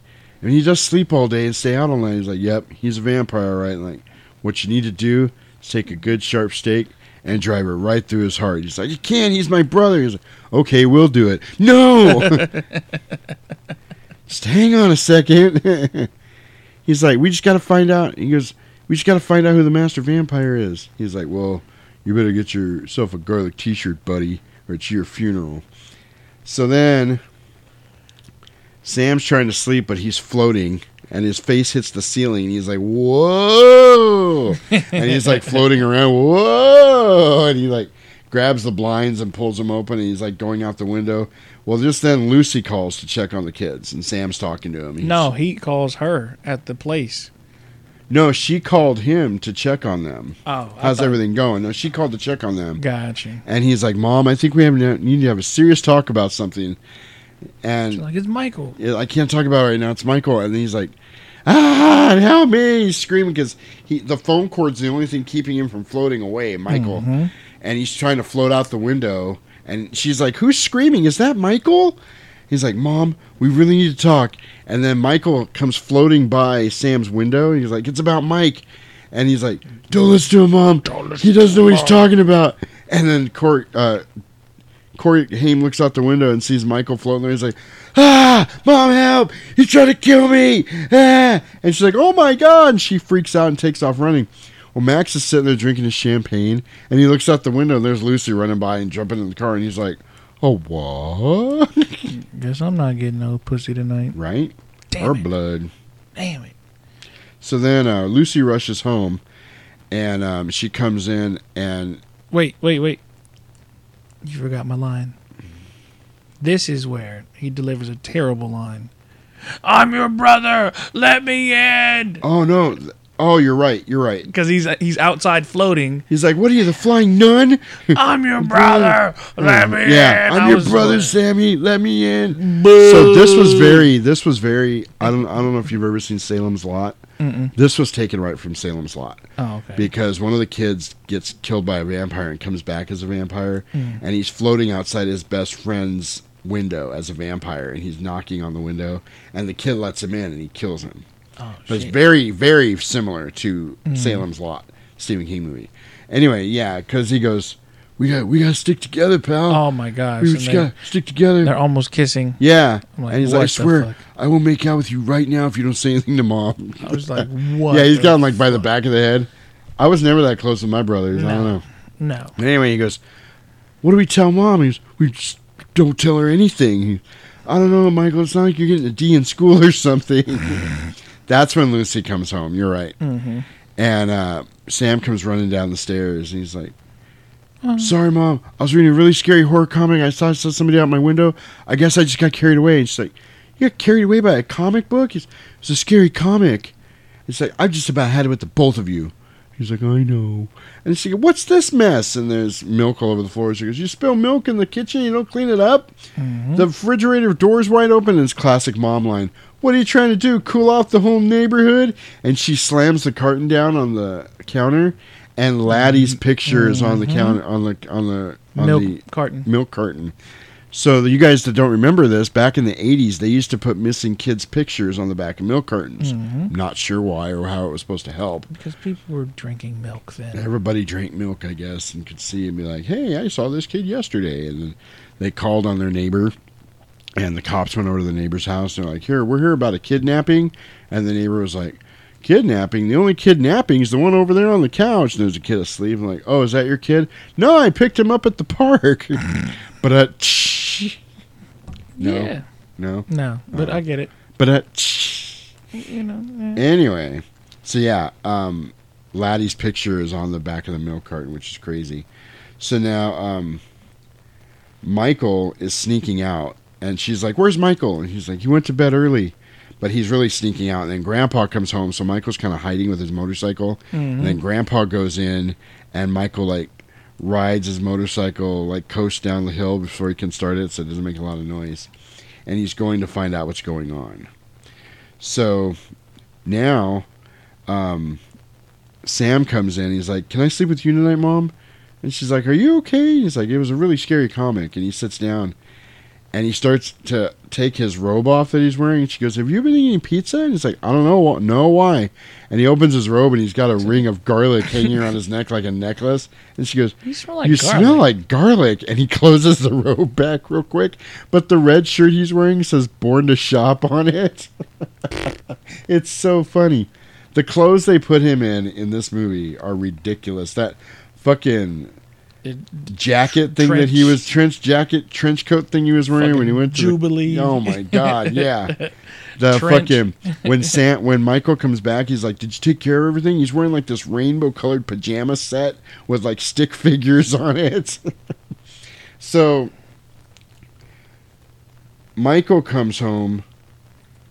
and All I put right here is No, no, no, so he home. goes- he goes Michael to- goes to the to the spot, Mhm. and all I put here was Michael and Star. Get it on. Mm. He comes in. He's like, "What's happening to me, Star?" And she's like, "Oh, Michael. I can't tell oh, you. Michael. Oh, Michael." and again, just like Top Gun, we get a ridiculous ass love scene. They're moving in slow motion, and she's just laying down perfectly, and they're playing the song that the famous "Thou shalt not kill, thou shalt not lie, cry, little sister." Anyway, and then they do this shot, I guess, while they're fucking of clouds. There's something flying through the clouds. Well, then you realize it's the boys coming home. They're flying through the clouds as the sun's rising. Mhm. And then there's another shot of the water that they love those water shots. And they fly into the Swoop cave. in. And like, woohoo, wah, woohoo! Yeah, we're vampires. Yeah, woo! And um, Michael wakes up and he looks down at his hand where Nanook had bit him, and he healed. takes the bandage off, and his hand's totally healed. He's like, "I'll be damned." So then, um, Michael's coming home now, and Lucy is sitting on the porch waiting for him, and she's like, "Are we friends?" He's like, "Yeah, sure, we're friends." He's got sunglasses Sure. on. He's looking all hungover, and she's like, "Then why don't we talk like friends? Friends talk." And he's like, Mom, I'm tired. And she goes, Take your sunglasses off. And he takes them off and he's like looking away from her. And she's like, Look at me. And he like glances over and looks away again. And she goes, If this is about a girl, he goes, Mom, I'm tired. She We could talk about anything you want. He goes, I got more going on Than than, girls, girls in in school. school. Stuff that, and she goes, Stuff I wouldn't understand. He goes, You're goddamn right. you know anything about vampires? I didn't think so. So then he marches, storms off, and then he comes into the kitchen with his sunglasses on again, and Grandpa's there getting like juice or something out of the refrigerator, and he's got sunglasses on too, and he goes, "Ah, looks like I'm not the only one that got lucky last night." Ha ha! Big Willie style. Right? and then Sam's like, "Take care of everything, Michael," and Michael just walks away, and he's like, "Dope." So then Sam is now is out with Lucy and they're dropping off a bottle of wine at Max's house. Mhm. And he's like, "What's the wine for?" She goes, "The apology for having to run off on him last night, which you should be making, by the way." Mhm. And then she takes it up to the gate and she's like, "I better take this up to the house or somebody's just going to take it." And she's walking up like his driveway or whatever, and Thorn comes out. As Michael, uh, not Michael. Uh, Sam's reading the comic book about the hounds, Hellhounds. hounds of hell, Mhm. and then Thorn comes out and she's like, "Oh hi, Thorn," and he's like, and he goes full crazy werewolf on her, and she's like, "Oh God!" And she drops the wine, she starts running, and she's like, "Sam, Sam," and it was very much like uh, it reminded me of Supernatural. Jensen Right. Ackles, Sammy, Sammy, Sam, and she's like, Sam. And she jumps the fence, and Sam runs over to help her. And the fucking dog starts like breaking through the fence. She's like, "Oh God, go, go, go!" but the important thing about this scene is we got a little bit of a Hello, whoop. A little bit Little of Lucy thigh action thigh. going on. Dianne Wiest. Later on, when she played uh, on uh, Practical Magic with uh, what's her face, the chick that played Rizzo in Grease. I can't remember. Uh. I can't think of her name. But uh, But yeah, they were the aunts, the crazy aunts. I'm like, oh yeah, it's a spicy Jasperino sandwich. Mm. Crazy eccentric aunts. Mm. All right. Then I'm going after your nieces. Oh. Practically magic. anyway, so then Sam goes back to the Frog Brothers. He's like, and then the dog attacked my mom just like the hounds of hell out of the comic. And it says, most, and she, he goes, this all started when my mom started working at Sam's video store, or Sam, at Max's video store. He doesn't come in until after the sun goes down. The dog that attacked my mom was his, and it says the vampires sleep during the day have to have protectors. Often the hounds of hell are used for this purpose. And Corey Feldman's like, no shit. and to be honest, all of that makes sense. He's like, It all adds up. Right. He was smart. He was right. Mhm. He's like, so what if my mom's dating the head vampire? You guys get to take him out, be heroes, save Santa Carla, truth, justice, and the American way. Triumph. And they're like, sounds pretty good to me. Because that's what they had said to him earlier in the movie. He's like, you think we just work in this comic book shop for our folks, right? He's like, we're called to a higher purpose. We're fighters for truth, justice, and the American way. Top flight security of the world, Craig. Of the world. The And world. then, and then he put his MAGA hat on. he was like, America. America. Ding. That was his tobacco. Ding. on See what fuck him going heated right. Crambone. Fuck him going heated right. Crambone. So anyway, um, so then they, so yeah, they're pretty convinced Max is the head vampire. So now Max is coming over for dinner Mm-hmm. and he comes to the door and Michael's coming out and she goes, Michael, Max is coming over. I want you to meet him. He's like, I don't have plans. He goes on and then he meets Max at the door and he goes, Oh, you must be Michael. this is the other horribly delivered line. Mhm. And you must be Max. what the fuck? He's like, Well, you're the man of the house and I'm not coming in until you invite me. Mm-hmm. You're invited. He goes, thanks. And then he leaves, and then Max comes in. He's got a flowers with him. And Grandpa's peeking at Max through the fucking sliding door. Mhm. He's like, huh, he's looking all suspicious and shit. He was sus as fuck. And So I, then- I thought this was very sly of him, the way that he oh, yeah, the way he got in? Yeah, totally. Very, very. So then, um, this is another one of those little subtle things. He goes, she goes, oh, the food's it, food's almost ready. He goes, oh, I thought it was wrong for the guest to see the food before dinner. And she goes, oh, you're thinking the groom seeing the bride before the wedding. He goes, oh yeah, I always get those two confused. You see what's happening there? Mhm. Uh huh. So then there's an awkward kiss, and then Sam comes in with the Frog Brothers. He's like, Mom, meet my dinner guests, Edgar and Alan, the Frog Brothers. She's like, Oh, I didn't know you were having guests. He's like, Oh, if there's not enough, we can just eat some peanut butter out of a jar in the kitchen or something. She goes, No, there's enough for everybody. So they all sit down to eat, and then this is when they test Max. Mhm. So they're all eating, and then Lucy goes, Man, somebody's got bad breath. And all the kids look at fucking Max, and he's like, What? And then they go to back to No, no. this is such a fucking schlock like comedy skit here. Nanook is up on the table. She's like, Nanook, will you stop breathing on me? And he's like, Nanook, go upstairs. And then he goes, Do you want some Parmesan on that spaghetti? He's like, Yeah, thanks. And he's dishing out the Parmesan, but it's chopped up garlic. Mhm. And then he puts it all in his mouth, and he's and she's like, Sam shredded the the cheese himself. He's like, oh, budding chef in the family. And he's like, oh, oh, he's like choking. And like, I bet you hate garlic. He goes, no, it's a little much. I love Straight- garlic. Straight garlic. I He love goes, it. here, drink some water. And he dumps the water on. I'm assuming it had to be holy water, maybe. Mhm. He dumps the water on him. He's like, ah, does it burn? He goes, burn? What are you nuts? It's freezing. He And actually then- hit him in the nuts with it too. Right? Yeah, he did. And she was patting him. What's gotten into you? And he's like, no, no, keep go ahead. Oh, oh. Oh. oh. Thanksgiving. Thanksgiving. they killed the lights and took the candles out. With look, he didn't lick his fingers. Right. and then and then uh Corey Feldman goes, He's not glowing. He goes, I know. Get the mirror, and they have one of those mirrors like on the little stretchy thing, and they put it in front of his face and turn the lights Oh. back on. And his face right there, he's like, bah, because he sees his own face. He was looking at the man in the mirror. No, what, what's funny is it reminded me of what?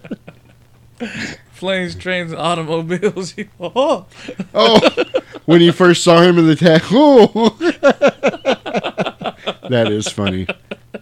You know what's funny is I Oh, actually considered covering that again on Thanksgiving. Oh, my god! Just to do it. You know what I mean? Oh my god.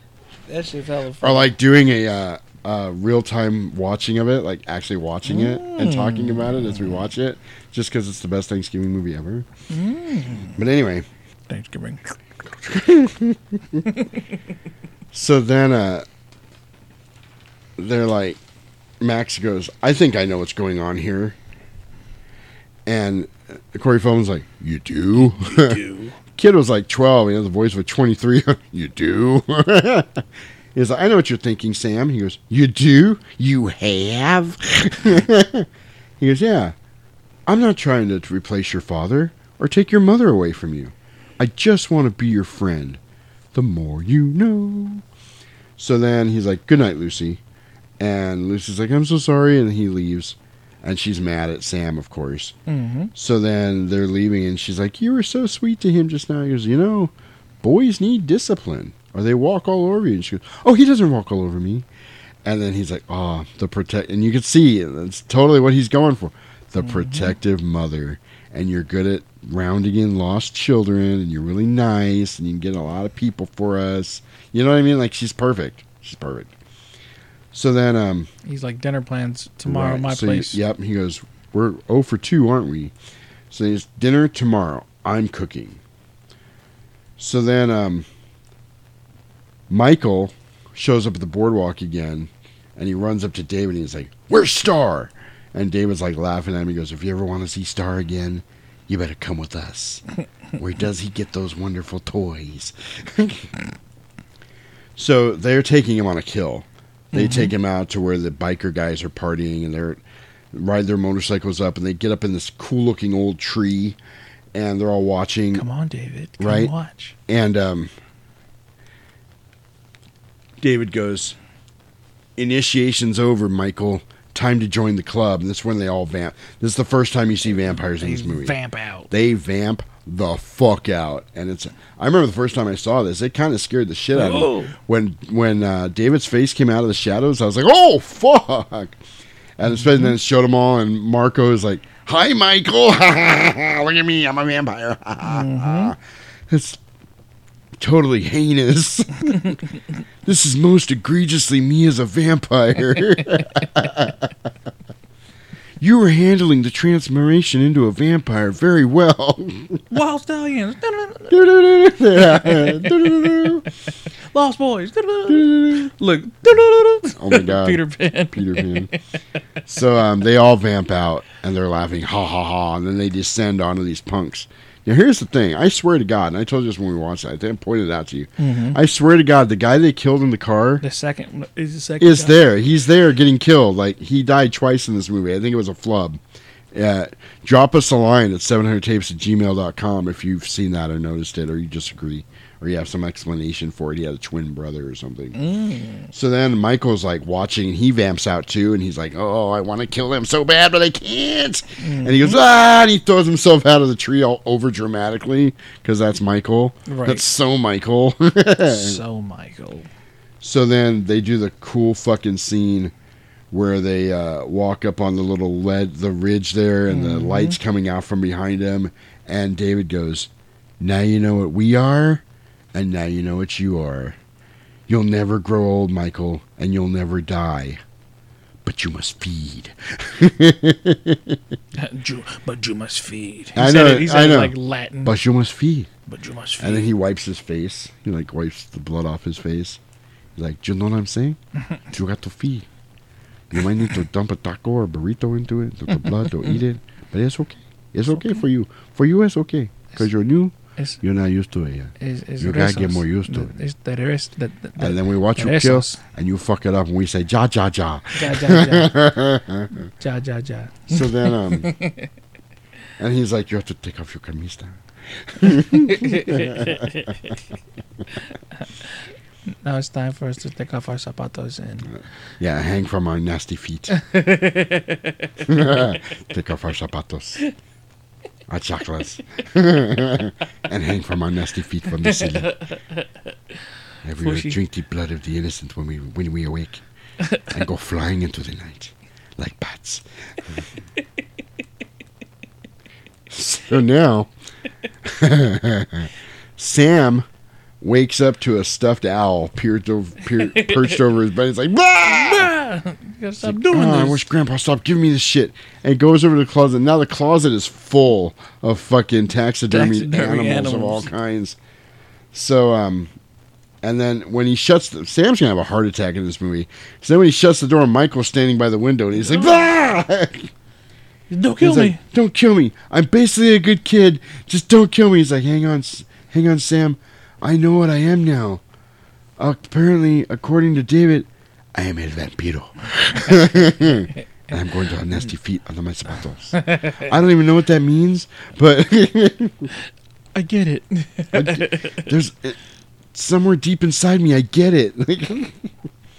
so then Sam says he can help, and then Star shows up downstairs or down in the under the window, Mhm. and she's like, "Michael, I need to talk to you. Can I come up?"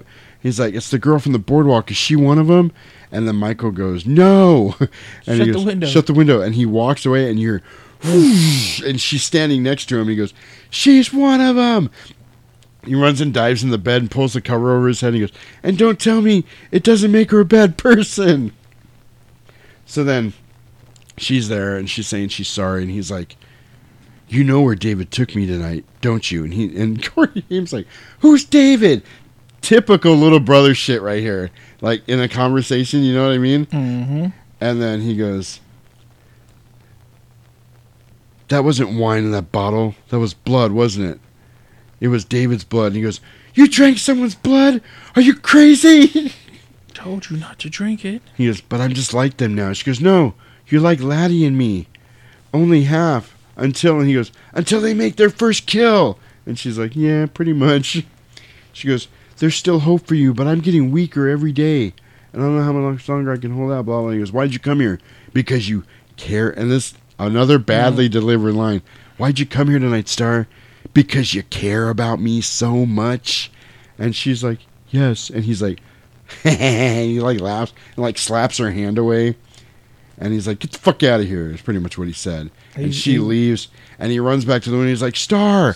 And then Sam's like, "Don't kill anybody till we get back to you." Astea. right, Stella. so then, um, Sam gets the phone. He starts calling the Frog Brothers. He's like, "What are you doing?" He goes, "I got connections." So now we switch to now it's daylight again. It's the next day, and the Frog Brothers come riding up on their bikes, Mm-hmm. and they come in and and uh, Nosferatus. yeah, Corey Feldman's like, "Where's the Nosferatu?" He's like, "The what? The bloodsucker, the undead, El Vampiro." and then David was there, and he's like, "Does someone call me El Vampiro? El Vampiro. El Vampiro? I like to eat the blood in my burrito, in my tamale." anyway, so then um, They jump in Grandpa's whip. this is important. You don't know it's important until the end of the movie, but it's important. Grandpa's putting up a fence, Mhm. and there are these big old round fence posts Posts. with Mhm. pointy ends, Mhm. and he's putting them in the ground. And they drive by; all of them are in his fair lane, Mhm. and he's like, and Corey Haim's like, "Hey, Grandpa, you mind if we borrow your car?" And he like throws the black power fist up for some reason. Yeah, peace. and Grandpa's like, ah, and they just drive away. So then they're going to the lair, Mhm. the the you know, the sunken hotel, and they go down. And uh, before they go down, though, Mike's like, "I don't want you going down there." I don't have enough strength to keep you safe. And he's like, "Well, this time I'll, I'll keep you safe, bud." He's like, "Who'd you rather go down with, me or them?" He goes, "These guys are vicious killers." He goes, "So are the Frog Brothers," and they're like weapons checking Weapons themselves. check. Yeah. Steak, steak. So then they're going up, and Corey Feldman turns around and goes, Just so you know, if you vamp out in any way, I will kill you without a second thought. And he's like, Calm down, Edgar. He's like, Right. And they go running away, and, and Michael's like, Where'd you say you met these guys? you know, or you'd meet any self-respecting vampire hunter at the comic book shop. Mm-hmm. So now they go in. The first person they see is Star. Like, here's one. Let's stake her. He's like, another bad. no, don't you don't you touch her. Every line he did in this movie is awful. So then um, he's like, I'm going to take you out of here. And she goes, Take Laddie first. Then I can get five more minutes. And she rolls over and goes back to sleep. So Michael is going to take them out to the car Mhm. while Edgar Allan and Sam are looking for where the coffins are. Edgar Allan and Poe. Yeah, there you go. And they Nope. finally found this cave. He's like, I feel a draft down here. And they're screaming. Like they're looking for sleeping vampires. Like, Mike, I'll be right back. Echo, echo. We're going to go try and kill some vampires down here, Here, in this here, breezy here. cave that we found that they might be at. Cave, and we have stakes cave. and all kinds of stuff to kill vampires. And there might be sleeping vampires down there. So we're going. Yeah. So they get down there and they're looking around. And he goes, "It's a dead end, guys. Let's turn back." And he's like, "No, those coffins have to be buried around here somewhere." And then they happen to shine the light up, and Sam's like, "Ah!" And he covers his mouth. He's like, "I thought you said they'd be in coffins." And- Ah! And Edgar's like, "That's what this whole cave is. It's one giant coffin." And they're like, and they're climbing up to where they're hanging from the ceiling. He's like, they're at their most vulnerable right now. Easy pickings. And then um, Alan's like, we'll kill the little one first. First come, first staked. And Corey Haim goes, what is that? A little vampire humor? It wasn't funny. So then Edgar's got the stake and he's like, Good night bloodsucker. And Corey, Corey Haim goes, no, don't even. And he stakes Marco. And he's fucking gore and slime just comes spilling out everywhere. All the vampires wake up and start screaming, and he's like, ah. And then Mark, they fucking, they, they fucking Descend. jump, they jump to the ground, and then Marco falls on the ground, and he's disintegrating, and the fucking slimy crap is blowing everywhere. They're all covered in it, and they're all screaming. The vampires are screaming. David looks down. He's like, "You're dead meat!" And they all start taking off back up the tunnel they came from.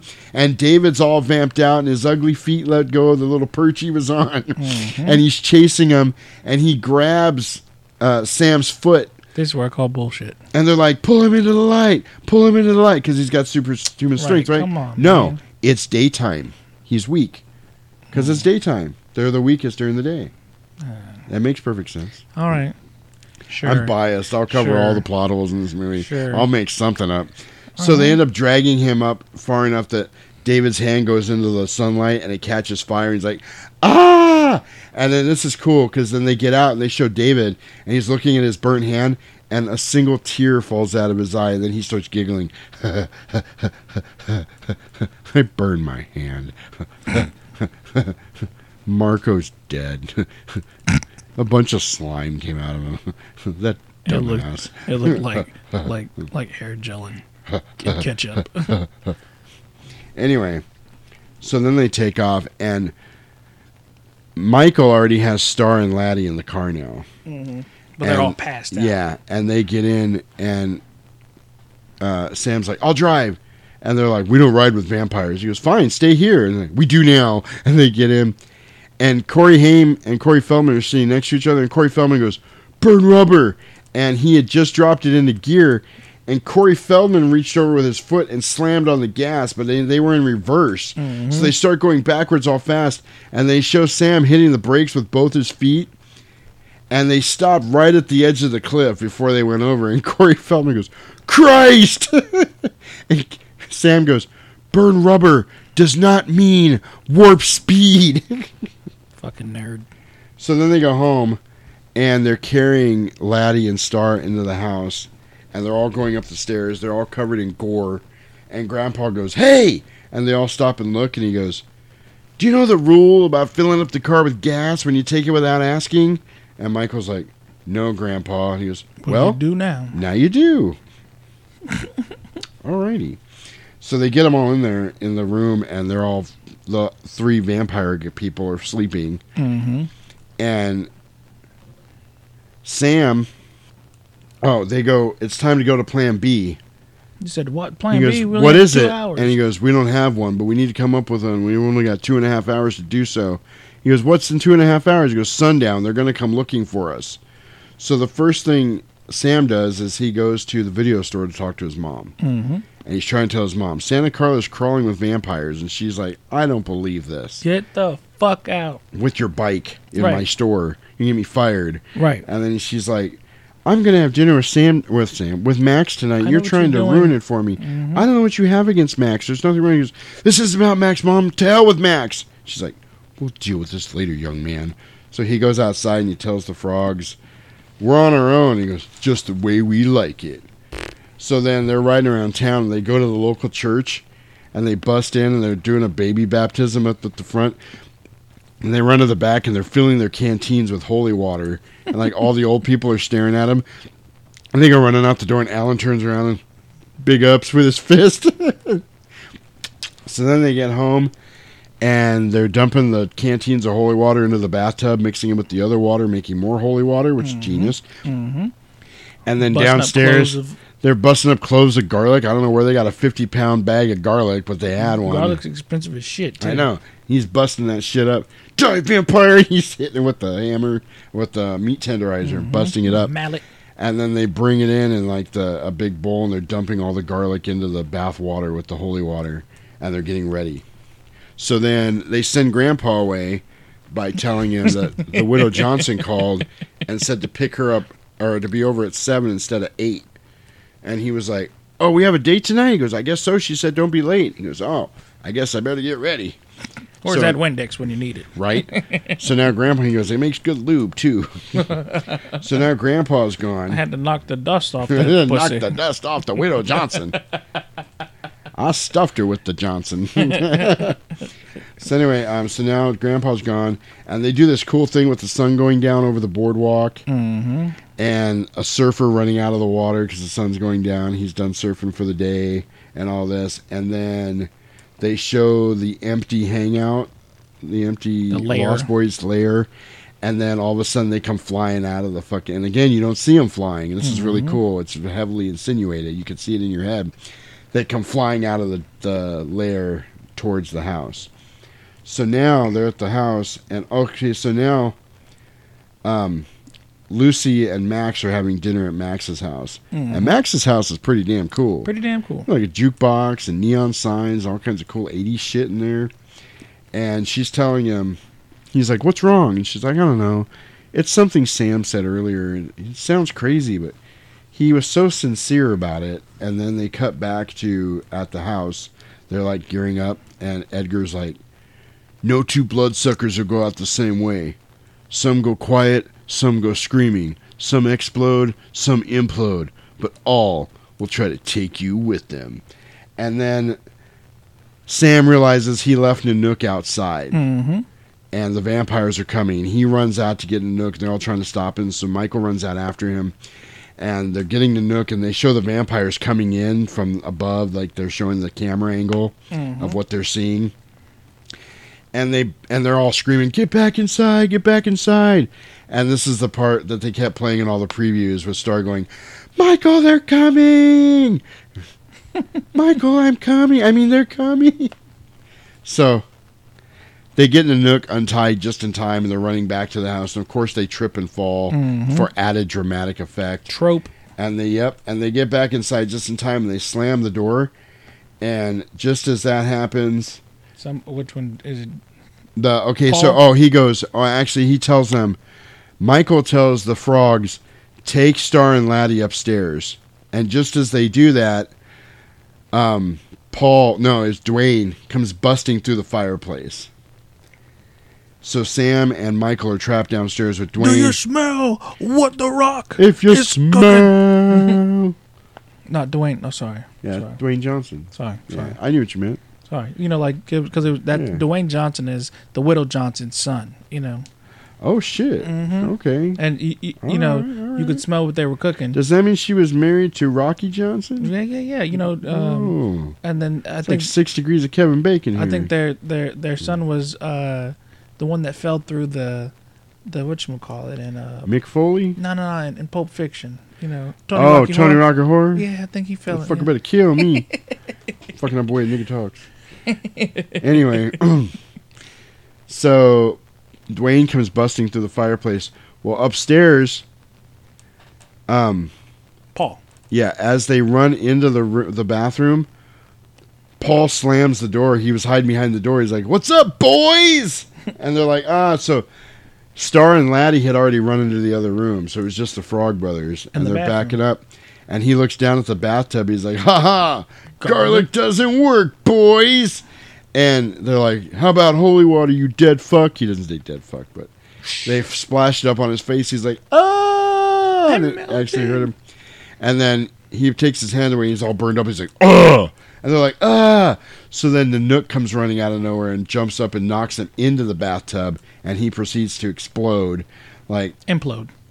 no, I think pretty much that was like an explode. Like he well, he's disintegrating in the holy water, Mhm. and the tub starts draining, and then the frogs come over to look, and he jumps out again, but he's like ah, and he's all melting, and then it's just a skeleton, a vampire skeleton, which I thought looked really cool, Mhm. and then all hell breaks loose. Blood starts coming out of all the drains, the pipes, the fucking toilet explodes, all bloody. We got a lot of BBG on this one Mhm. blood everywhere in the kitchen, out of the sewer, out of the pipes, out of everything. It's raining blood. It's like a Slayer album all over the place. So then downstairs, um, they're Max and Max, Sam and Michael are on the floor, and all the lights had gone out, and they're looking around, and he's trying to wake Michael up, and he won't wake up. So Sam's flashing the lamp around like a flashlight, and you're like, "How the fuck is that working like a flashlight?" Right. So then like Dwayne a spotlight. Dwayne comes out of nowhere, and um, Mike, uh, Michael, Sam grabs a bow and arrow and shoots it at him as he's running towards him, and he falls on the floor. and Sam sits there looking for at him for a minute, and then Dwayne pops up and he goes, "You missed, sucker!" Missed. And Sam goes, "Only once, buddy." And he had another arrow knocked in his bow, and he shoots him with it, and knocks him backwards into the stereo.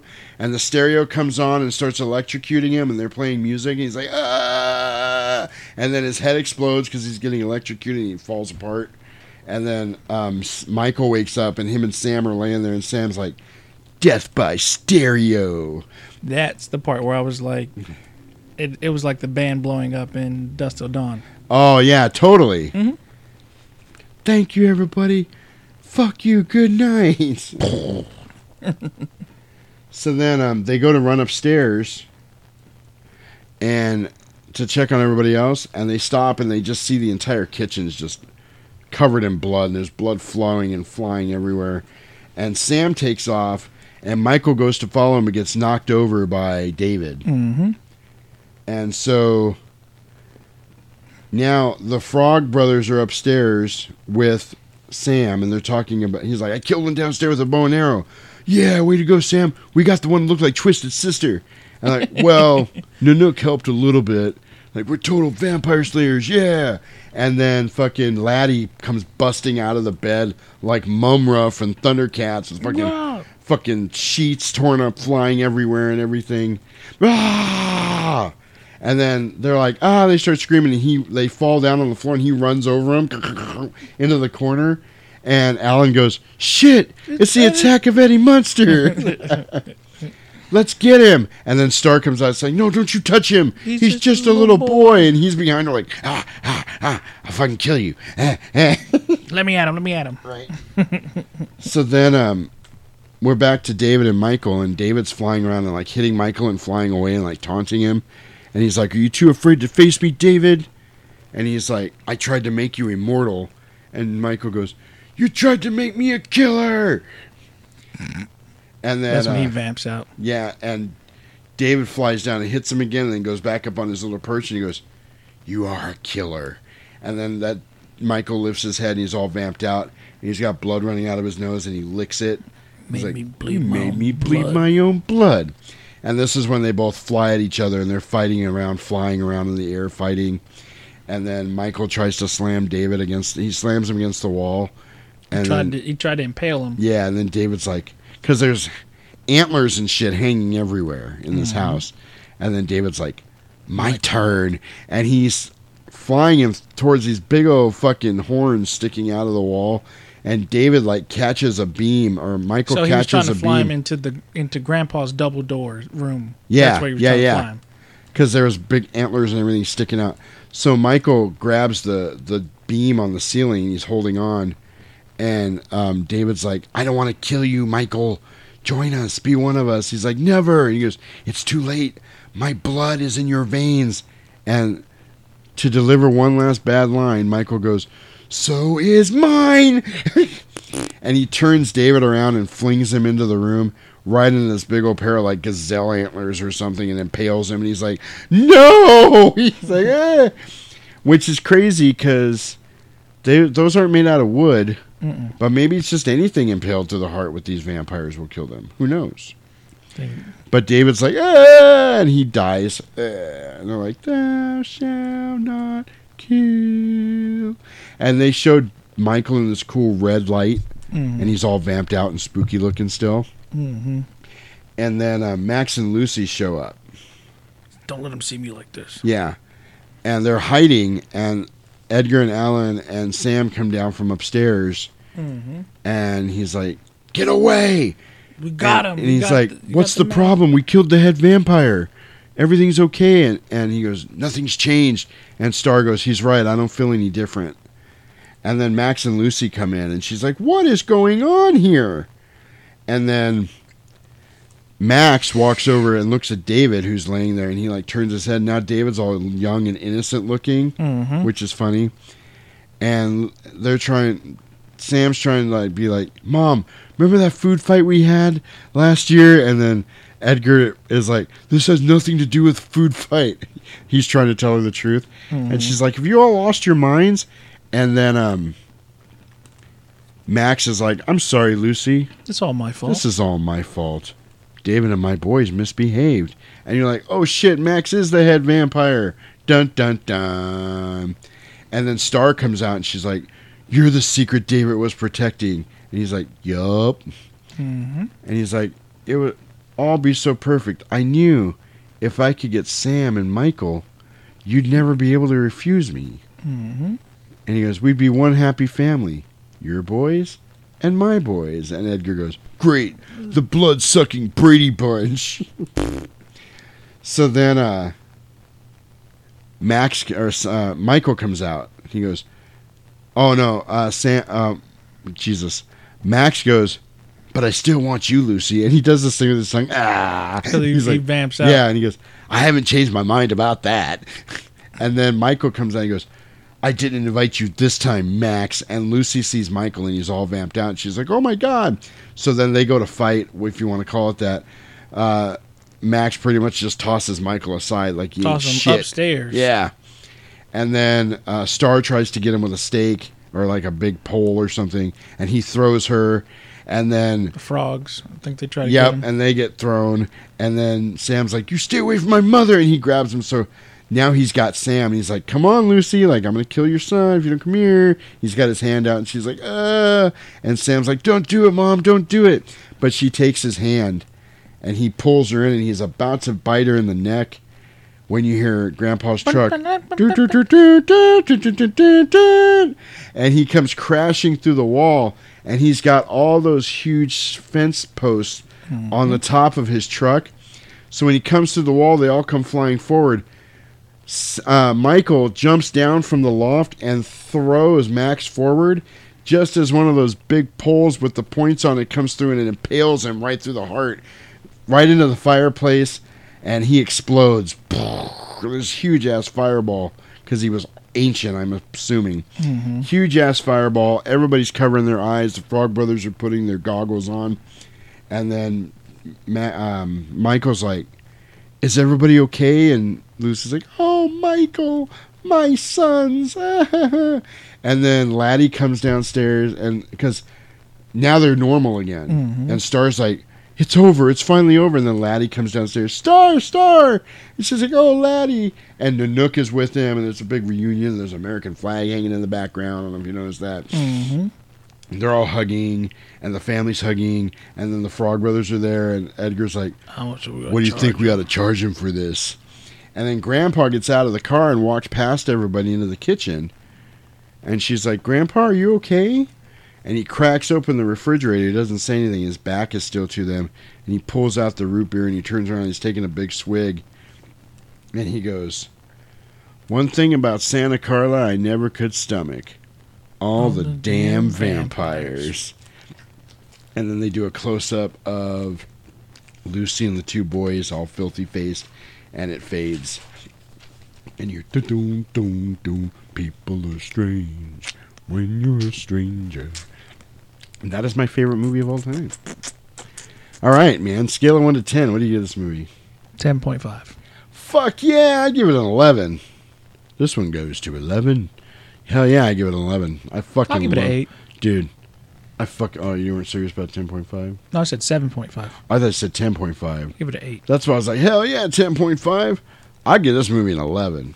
I love the. Oh, dude, this movie's so great. He said so great. I got nothing bad to say about it at all, ever. I'm like outside. Like the the only thing I can really say is, of course, the bad acting in it, Which kind of adds to the charm. the cheese of it. Oh my god, what the hell do you think you're doing, huh? outside of that, like there's it's it's really a well paced movie. Right. For it to be an hour and a half, you're like, It oh doesn't even shit. seem like it It does at not. all. Um, I enjoyed it.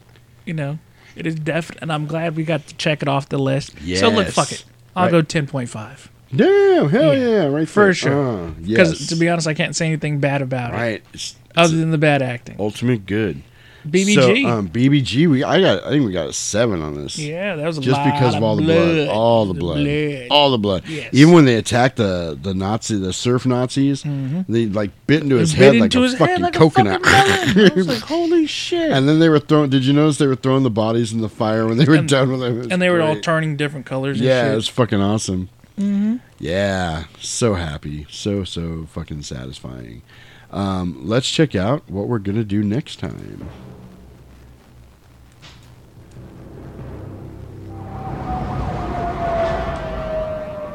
Every punk in this town is scared stiff. They say he can't be killed. They say he drinks blood. Is there a six-foot bat in Gotham City? Vicky Vale. Bruce Wayne. And what do you do for a living?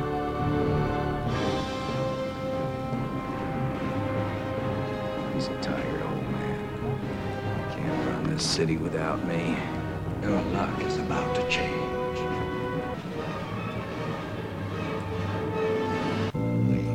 Freak terrorizes, wait till they get a load of me. He's out there right now. I've got to go to work.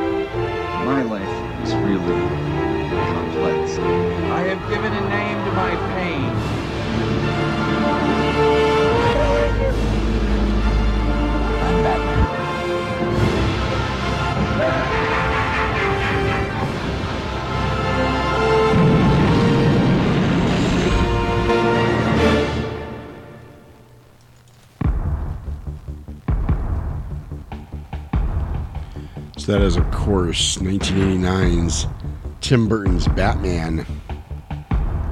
We'll be covering that next week. Another summer blockbuster hit. I actually went and saw that um, the day I came back from one of my California trips from going to Miramar and all that shit that I was talking about on the last episode. Mhm. We got back that day and went and saw Batman. It was freaking awesome before my sister went home. Yeah, it was cool. Very cool. I feel like we, you know, we referenced Jack Nicholson enough, Right. To where he's going to be in the next film. Yeah, and he was in the very first movie we ever covered, Mhm. Mars Attacks. Mars so bring it all on. I can't tell you, man. I am so fucking happy right now. Like, I'm glad we got this episode done. I'm glad we did the movie we did. I fucking love it so much. Um, I think I've said that enough in this episode. Thank you for sharing that with me. Damn I really appreciate it. Birthday pics. I feel uh, extremely blessed. And I love all of you guys too. Thanks for listening. Thanks for sitting through our rantings and our ravings every week, every couple weeks, whenever we get on the mics. Right. It means a lot to me. Damn right. And that's why we keep doing it. Damn right. But um, I'm going to let this go and I'm going to close out with this awesome song from the Lost Boys. Um, I can't wait to do this again next year. Right. Another year older. Right. Deeper in debt. Oh shit! No, I'm but trying uh, to be out of that. right. But uh, I'm Jasperino, and thank you guys again so much from the bottom of my heart for being with us. On behalf of my co-host, the Legacy, Mr. Roman Alvarado, we will catch you motherfuckers on the flip side. Peace.